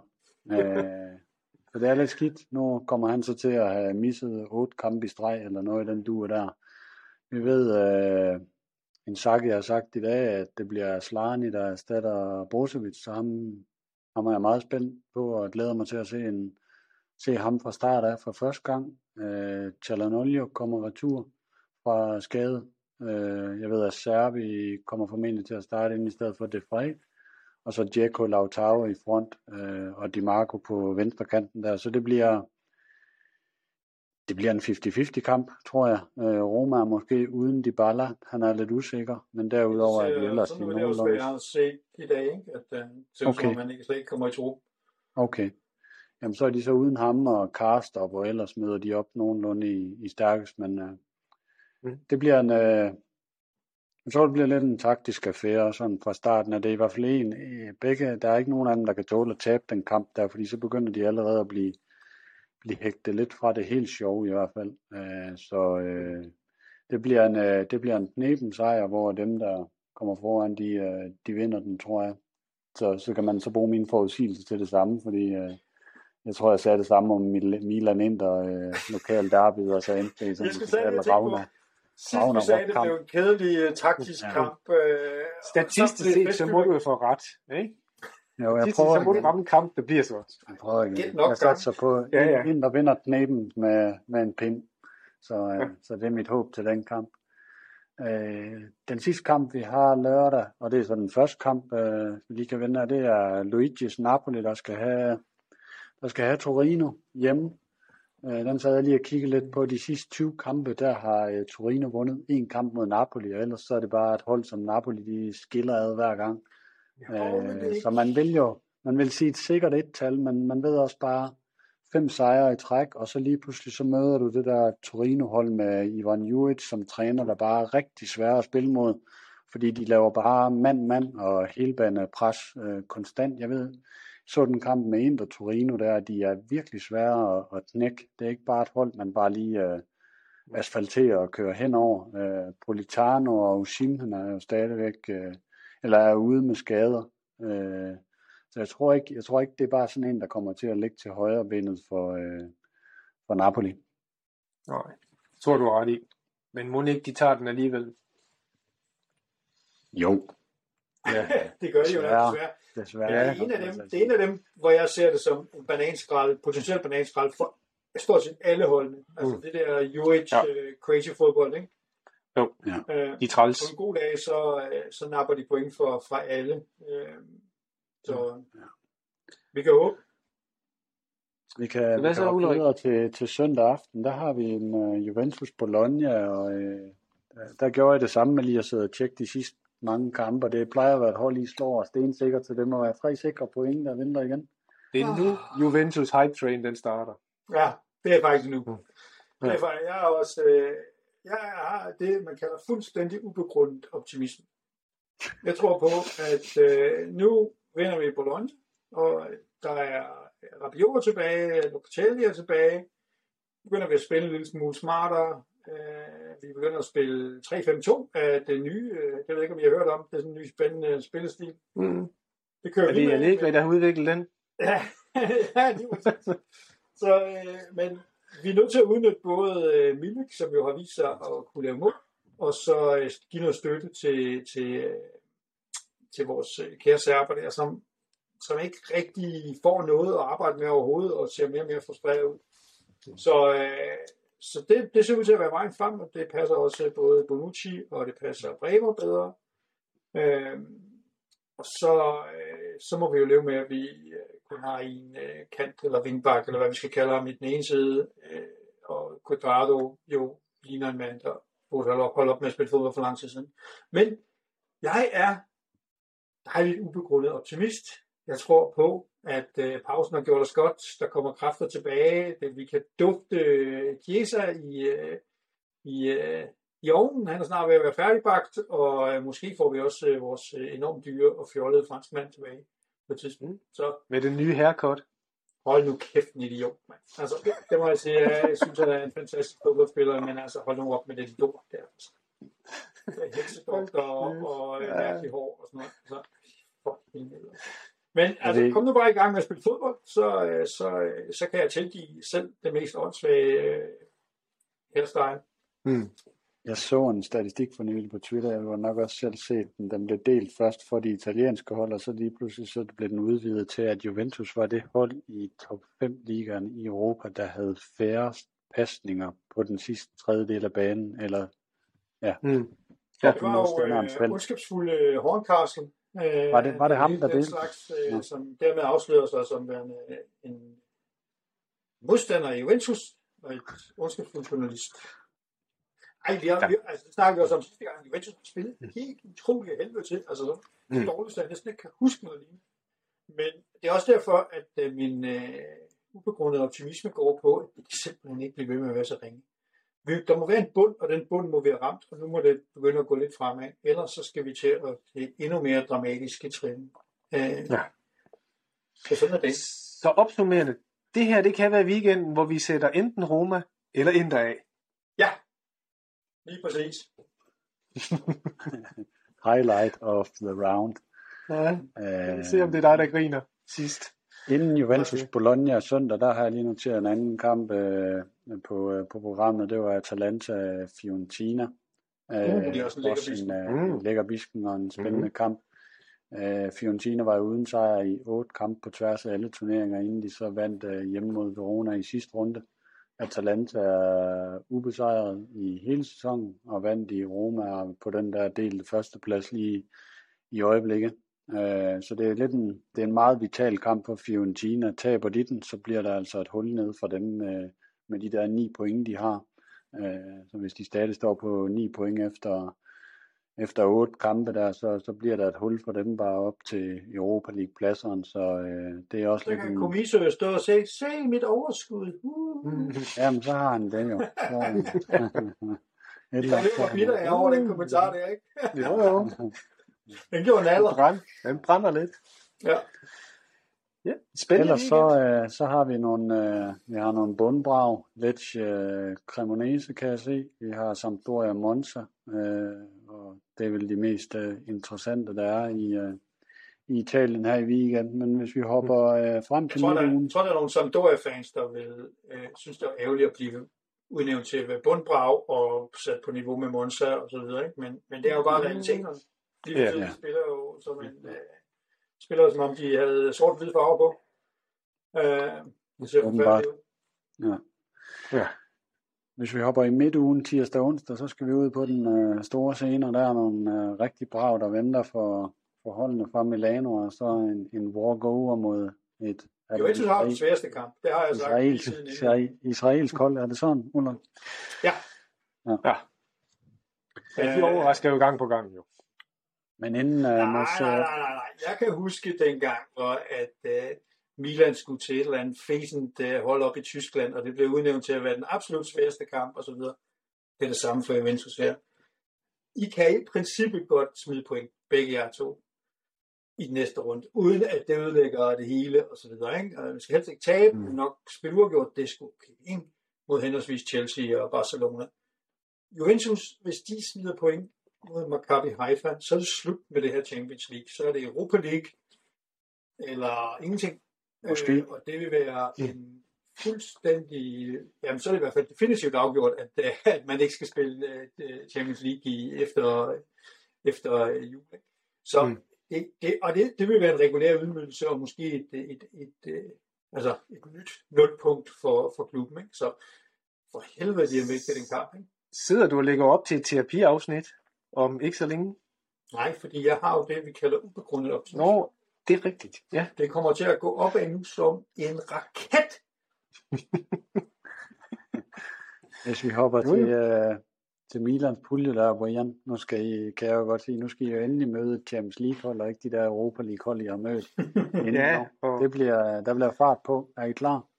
Øh, nej, det er vi jo faktisk ikke uden mange gang, øh, vil jeg jo sige. Det, det kan jo godt gøre mig lidt utryg. Øh, Theo, jeg er heller ikke helt sikker, at han kommer med der. Det, dem vil jeg rigtig gerne have haft med der, for det er nogle af dem, der kan gøre ondt på andre hold. Den ene vil jeg pille boldene fra dem, og den anden vil at bare skyde op som raket. Øhm, den har jeg lidt bange anelser for. Men det skal så også siges, jeg synes, de startede ganske fint, Milan. Så et, et nederlag her vil ikke, tror jeg ikke vil ødelægge ret meget. Jeg tror, de går efter en anden plads alligevel. Gerne må kigge op på en første plads. Jeg skal så sige, Chelsea er jo ikke nødvendigvis øh, det stærkeste hold i, i, i puljen lige nu, men, men de er sgu trods alt et, øh, et, et ret godt Champions League hold. Så øh, Ja, det er ikke en af dem, hvor man kan sige, at Milan kan vinde et point. Altså, hvis vi Jo. kommer derfra, Jo. Stamford Bridge med et point, så vil alle folk sige, det er, man går gået, Jo. og øh, nu ligger I lunt, ikke? den vil jeg gerne sælge for et point øh, fra starten på det lige nu. Det vil jeg sige. Øh, jeg håber, at de får deres modenhed frem, og det der, det der grinser fight, som de jo egentlig også vandt et mesterskab øh, på, og kan kæmpe sig tilbage, som, som de også gjorde mod, øh, mod, mod Red Bull, Red Bull Salzburg var det jo, øh, kan få den op igen. Det, det håber jeg på, at de kan, men, men øh, jeg, jeg, jeg, jeg bæver lidt for, at det godt kan gå hen og blive en 3-1'er til, til Chelsea på det. Men det må se. Thomas, er det ikke også noget med, at I har en interessant kamp i midtugen, Mm. både den her og den efterfølgende? Og der bliver to, øh, to spændende midtugekampe der. Nu siger du øh, i starten, Ulrik, at øh, jeres klubber, Milano-klubberne, kan nok godt nøjes med en uafgjort. Det tror jeg faktisk ikke Inter kan, fordi jeg er ret overbevist om, at, øh, at Barcelona kommer til at få point hjemme mod Bayern, og Inter kommer Mm. ikke til at få point i den sidste mod Bayern. Så det bliver afgørende, sådan at jeg tror faktisk, at Inter allerede er presset til at vinde øh, hjemme øh, mod Barcelona. Fordi ude Ja, på en rigtig god dag, kan man sige, så kan man nok godt få noget med for Barcelona. Men det tror jeg bare ikke ind, der kan i øjeblikket. Så jeg tror, de skal faktisk vinde den her hjemmebane kamp.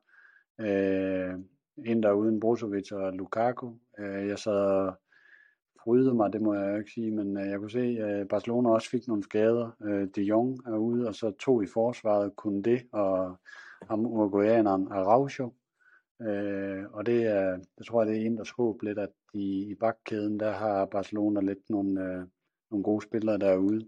Så jeg håber på en, øh, på en rigtig kedelig italiensk 1-0 sejr på et latterligt billigt straffe, eller på et hjørnespark, eller et kludemål. Et eller andet. Øh, fordi at øh, de, de skal have et eller andet, fordi øh, jeg er med Inter indtil videre i den her sæson, og så med det, jeg har set fra Barcelonas offensiv med, hvad hedder han, Lewandowski og, øh, Ja. ja. og Dembélé, øh, og, og de spillere, der, der er altså fart på. Øh, og det synes jeg ikke ser så sjovt ud for, øh, for nogen, der ser lidt tungere ud i øjeblikket fra Milano. Ej, det, jeg, jeg, jeg vil også sige, jeg synes, den er rigtig optimist, den med at gå efter en 1-0. Altså spille til 0 mod det der Barcelona-hold, som, som er rimelig meget firepower foran. Øh, men øh, det er jo nok det, der skal til. Vi må øh, ned og parkere bussen, altså. Vi må låne vores Ja. bus, den er brugt og øh, fuld af hul. Anskudt. Ja, det må man sige. Den er Ja. sgu smadret, vores bus. Så den kan ikke bruges mere. Den sidste kamp, vi skal huske alle hold, Ajax, Napoli. Øh, Napoli øh, smutter en tur til Holland, har vundet de første to kampe øh, mod Liverpool og Rangers, så de ligger lunt i svinget der, hvis de øh, øh, Napoli eller Ajax har vundet en og tabt en, så de, der er lidt mere pres på hjemmeholdet der, så de skal, de skal frem over stepperen, og det tror jeg, det passer, passer Napoli godt. Der Nogen, der ved, er- har I set Ajax for nylig? Er det, er det sådan, som Ajax plejer at være? Eller, Ja, eller- Okay. Det, øh, de virker til at køre sig. ud af, som de gør. Nej, Nej. jeg tror, det er noget af konstanten i verden her. Det er Ajax Ja, spiller 4-3-3 kvaliteten fremover. så, ikke? De spiller på den Ja. samme måde, men nogle gange så er de så gode, at de kan vinde ting, og andre gange så er de... Ja, altså, de vinder nok ikke Champions League i år, men jeg synes, de har et ganske anseligt hold. Jeg vil være ked af at møde dem, kan jeg sige, fordi at de øh, kan sgu godt flytte den bold ret hurtigt rundt, og kan gøre næs til det. Kommer lige til at tænke på, spiller Lasse Schøne stadigvæk? Nej, jeg tror, Øh, han har, hvor kommer han han ikke har stoppet. Øh, jo, Jamen, men jeg tror ikke, han jo, jo, med. men, men men Røg, han, han, han var, der, var det Genoa, han kom til? Men så kommer man til Ajax bagefter jo. Den der Genoa-kontrakt, så tror jeg, han kommer Nå. tilbage til Ajax. Nej, det er, Tror det, jeg, det er ja. sikkert bare noget totalt Ja. bullshit, jeg sidder her med. Ja. Sorry. Gør det. Ja, det var det spændende igen. øh, Italien i Europa, hvad tror I, vi kommer derfra med? Skal vi have et lille vedmål på, hvor mange point vi, vi får i Europa? Næste, Altså i Champions? League. I Champions League, Eller- ja. Ja, Champions Champions League. League. Jeg har ikke Ja. taget Europa League-kampen øh, med. Jeg ved ikke, om I har øh, luret på Altså- nogen der, der ser Nej, spændende nej, ud. nej, nej, de kan slet ikke Altså bare, bare for den her runde. Ja, næste runde. Altså, der er jo øh, Fire. fire point i, i Israel. Eller er det hjemme? kan jeg sgu ikke engang huske. Det Det er ligegyldigt, vi skal vinde ligegyldigt hvad. Øh, Det er hjemme foran 40.000. der buer. Ja. Ja, men tak skal I have. Ja, men så vil jeg sige, øh, så siger jeg fire point. Jeg siger en sejr til Juventus. Jeg siger til en, en uafgjort til Milan, et, et nederlag til Napoli, et nederlag til, til, øh, til Inter. En rigtig depri. Depri gæt. Du siger 4 point. Jeg siger... Øh, jeg siger 5 point. Jeg siger Juve vinder. Jeg siger Inter og Napoli spiller uafgjort. Og så siger jeg Milan taber. Uh. Jeg har jo øh, min nye strategi er ubegrundet optimisme. Så jeg siger det er syv point. Øh, Ja. Juventus vinder. Øh, Napoli vinder. Og så får øh, Milan et point. Men den går dog tak. ikke til Inter, din optimisme. Nej, så langt snakker det sig overhovedet. Det må være sindssygt. Det er så, det er så den der opbakning, jeg har i det her program. Det er, at for begge de to andre lejre, der får jeg 0 point. Men det er... Ja, ved jeg, der får helvede godt være med at, møde det Barcelona. Ja. Det kan du Eller lære. Ja, så kan du lære det. kan Var det lære. det? Var det det for denne gang? Det var det. Det var da også to timer. Og jeg har en ting, vi skal snakke om på et tidspunkt, øh, men det behøver ikke at være i dag, tror jeg faktisk ikke. Det skal være, at vi vil være trætte, og der er ingen, der gider at høre, høre mere. Men det der med træningssituation, det skal vi have snakket om næste gang, tror jeg. Mm. Mm. Det med, at hvorfor er der så mange skader til seriespillerne? Hvorfor ser vi det med, at når de kommer til andre klubber, så skal de til specialtræning og sådan noget? Altså, hvad fanden foregår der? Vi var engang dem, som havde Mm. de allerfitteste spillere i Europa, og Det det kunne jo være... tilfældet. Jeg ved ikke, om man kan få en Jens Bangsbo ind fra Atalanta, men det kunne jo være pisse interessant. så bliver du altså månedens medarbejder på jer. Det må jeg sige. Altså, Så jamen, får han har jo- gang han- til. Han har jo været rimelig med i andre podcastformater. Det er jo ikke fordi, han, ja, han har været i Milano og andre. Så Bangsbo. Mm. Tidligere assistenttræner i Juventus. ja, ja, nu er han i Atalanta, ikke? Go-to guy. Ja, ja, altså træner i Atalanta. Jamen, vi Altså, må der, der, jeg besvimer, højt. hvis vi får ham med i noget. Mm. Så det kommer nok ikke til at ske. Ved Og dog. Ubegrundet optimisme. Det er det, vi kører med nu. præcis. Vi tror sgu også på Bangsbo. Jeg så på, jeg så på Twitter i dag, Ulrik, at uh, Juventus sidste sæson, der brændte de næsten 25 millioner euro af på skadede spillere. Så uh, Mm. Ja, der er jo lidt forsikringsopgørelse. Ja, ja, Ja. Der er både det med skaderne, som, som, som er en ting, men også det, altså bare det der med det generelle træningsniveau, og som også det, vi desværre nok kommer til at se her i weekenden, undskyld, i uh, midtugen, som er, at der er bare nogle andre hold, der bare løber mere og hurtigere og klogere, end Mm. italienske folk gør. Og det synes jeg måske er en af de nemmeste ting at fikse. Og mange svære ting at fikse. Vi snakker tit om, at økonomien ikke hænger sammen, og du kan ikke købe de gode Præcis. spillere og sådan noget. Men kræften vil godt komme i form. Altså. Ja. Øh, så ja, vi må tage den win. øh, næste gang. Det gør vi. gøre det. Tak for i dag. Kan Tak for det og øh, held og lykke i weekenden. I Lige måde. Hej hej. Hej.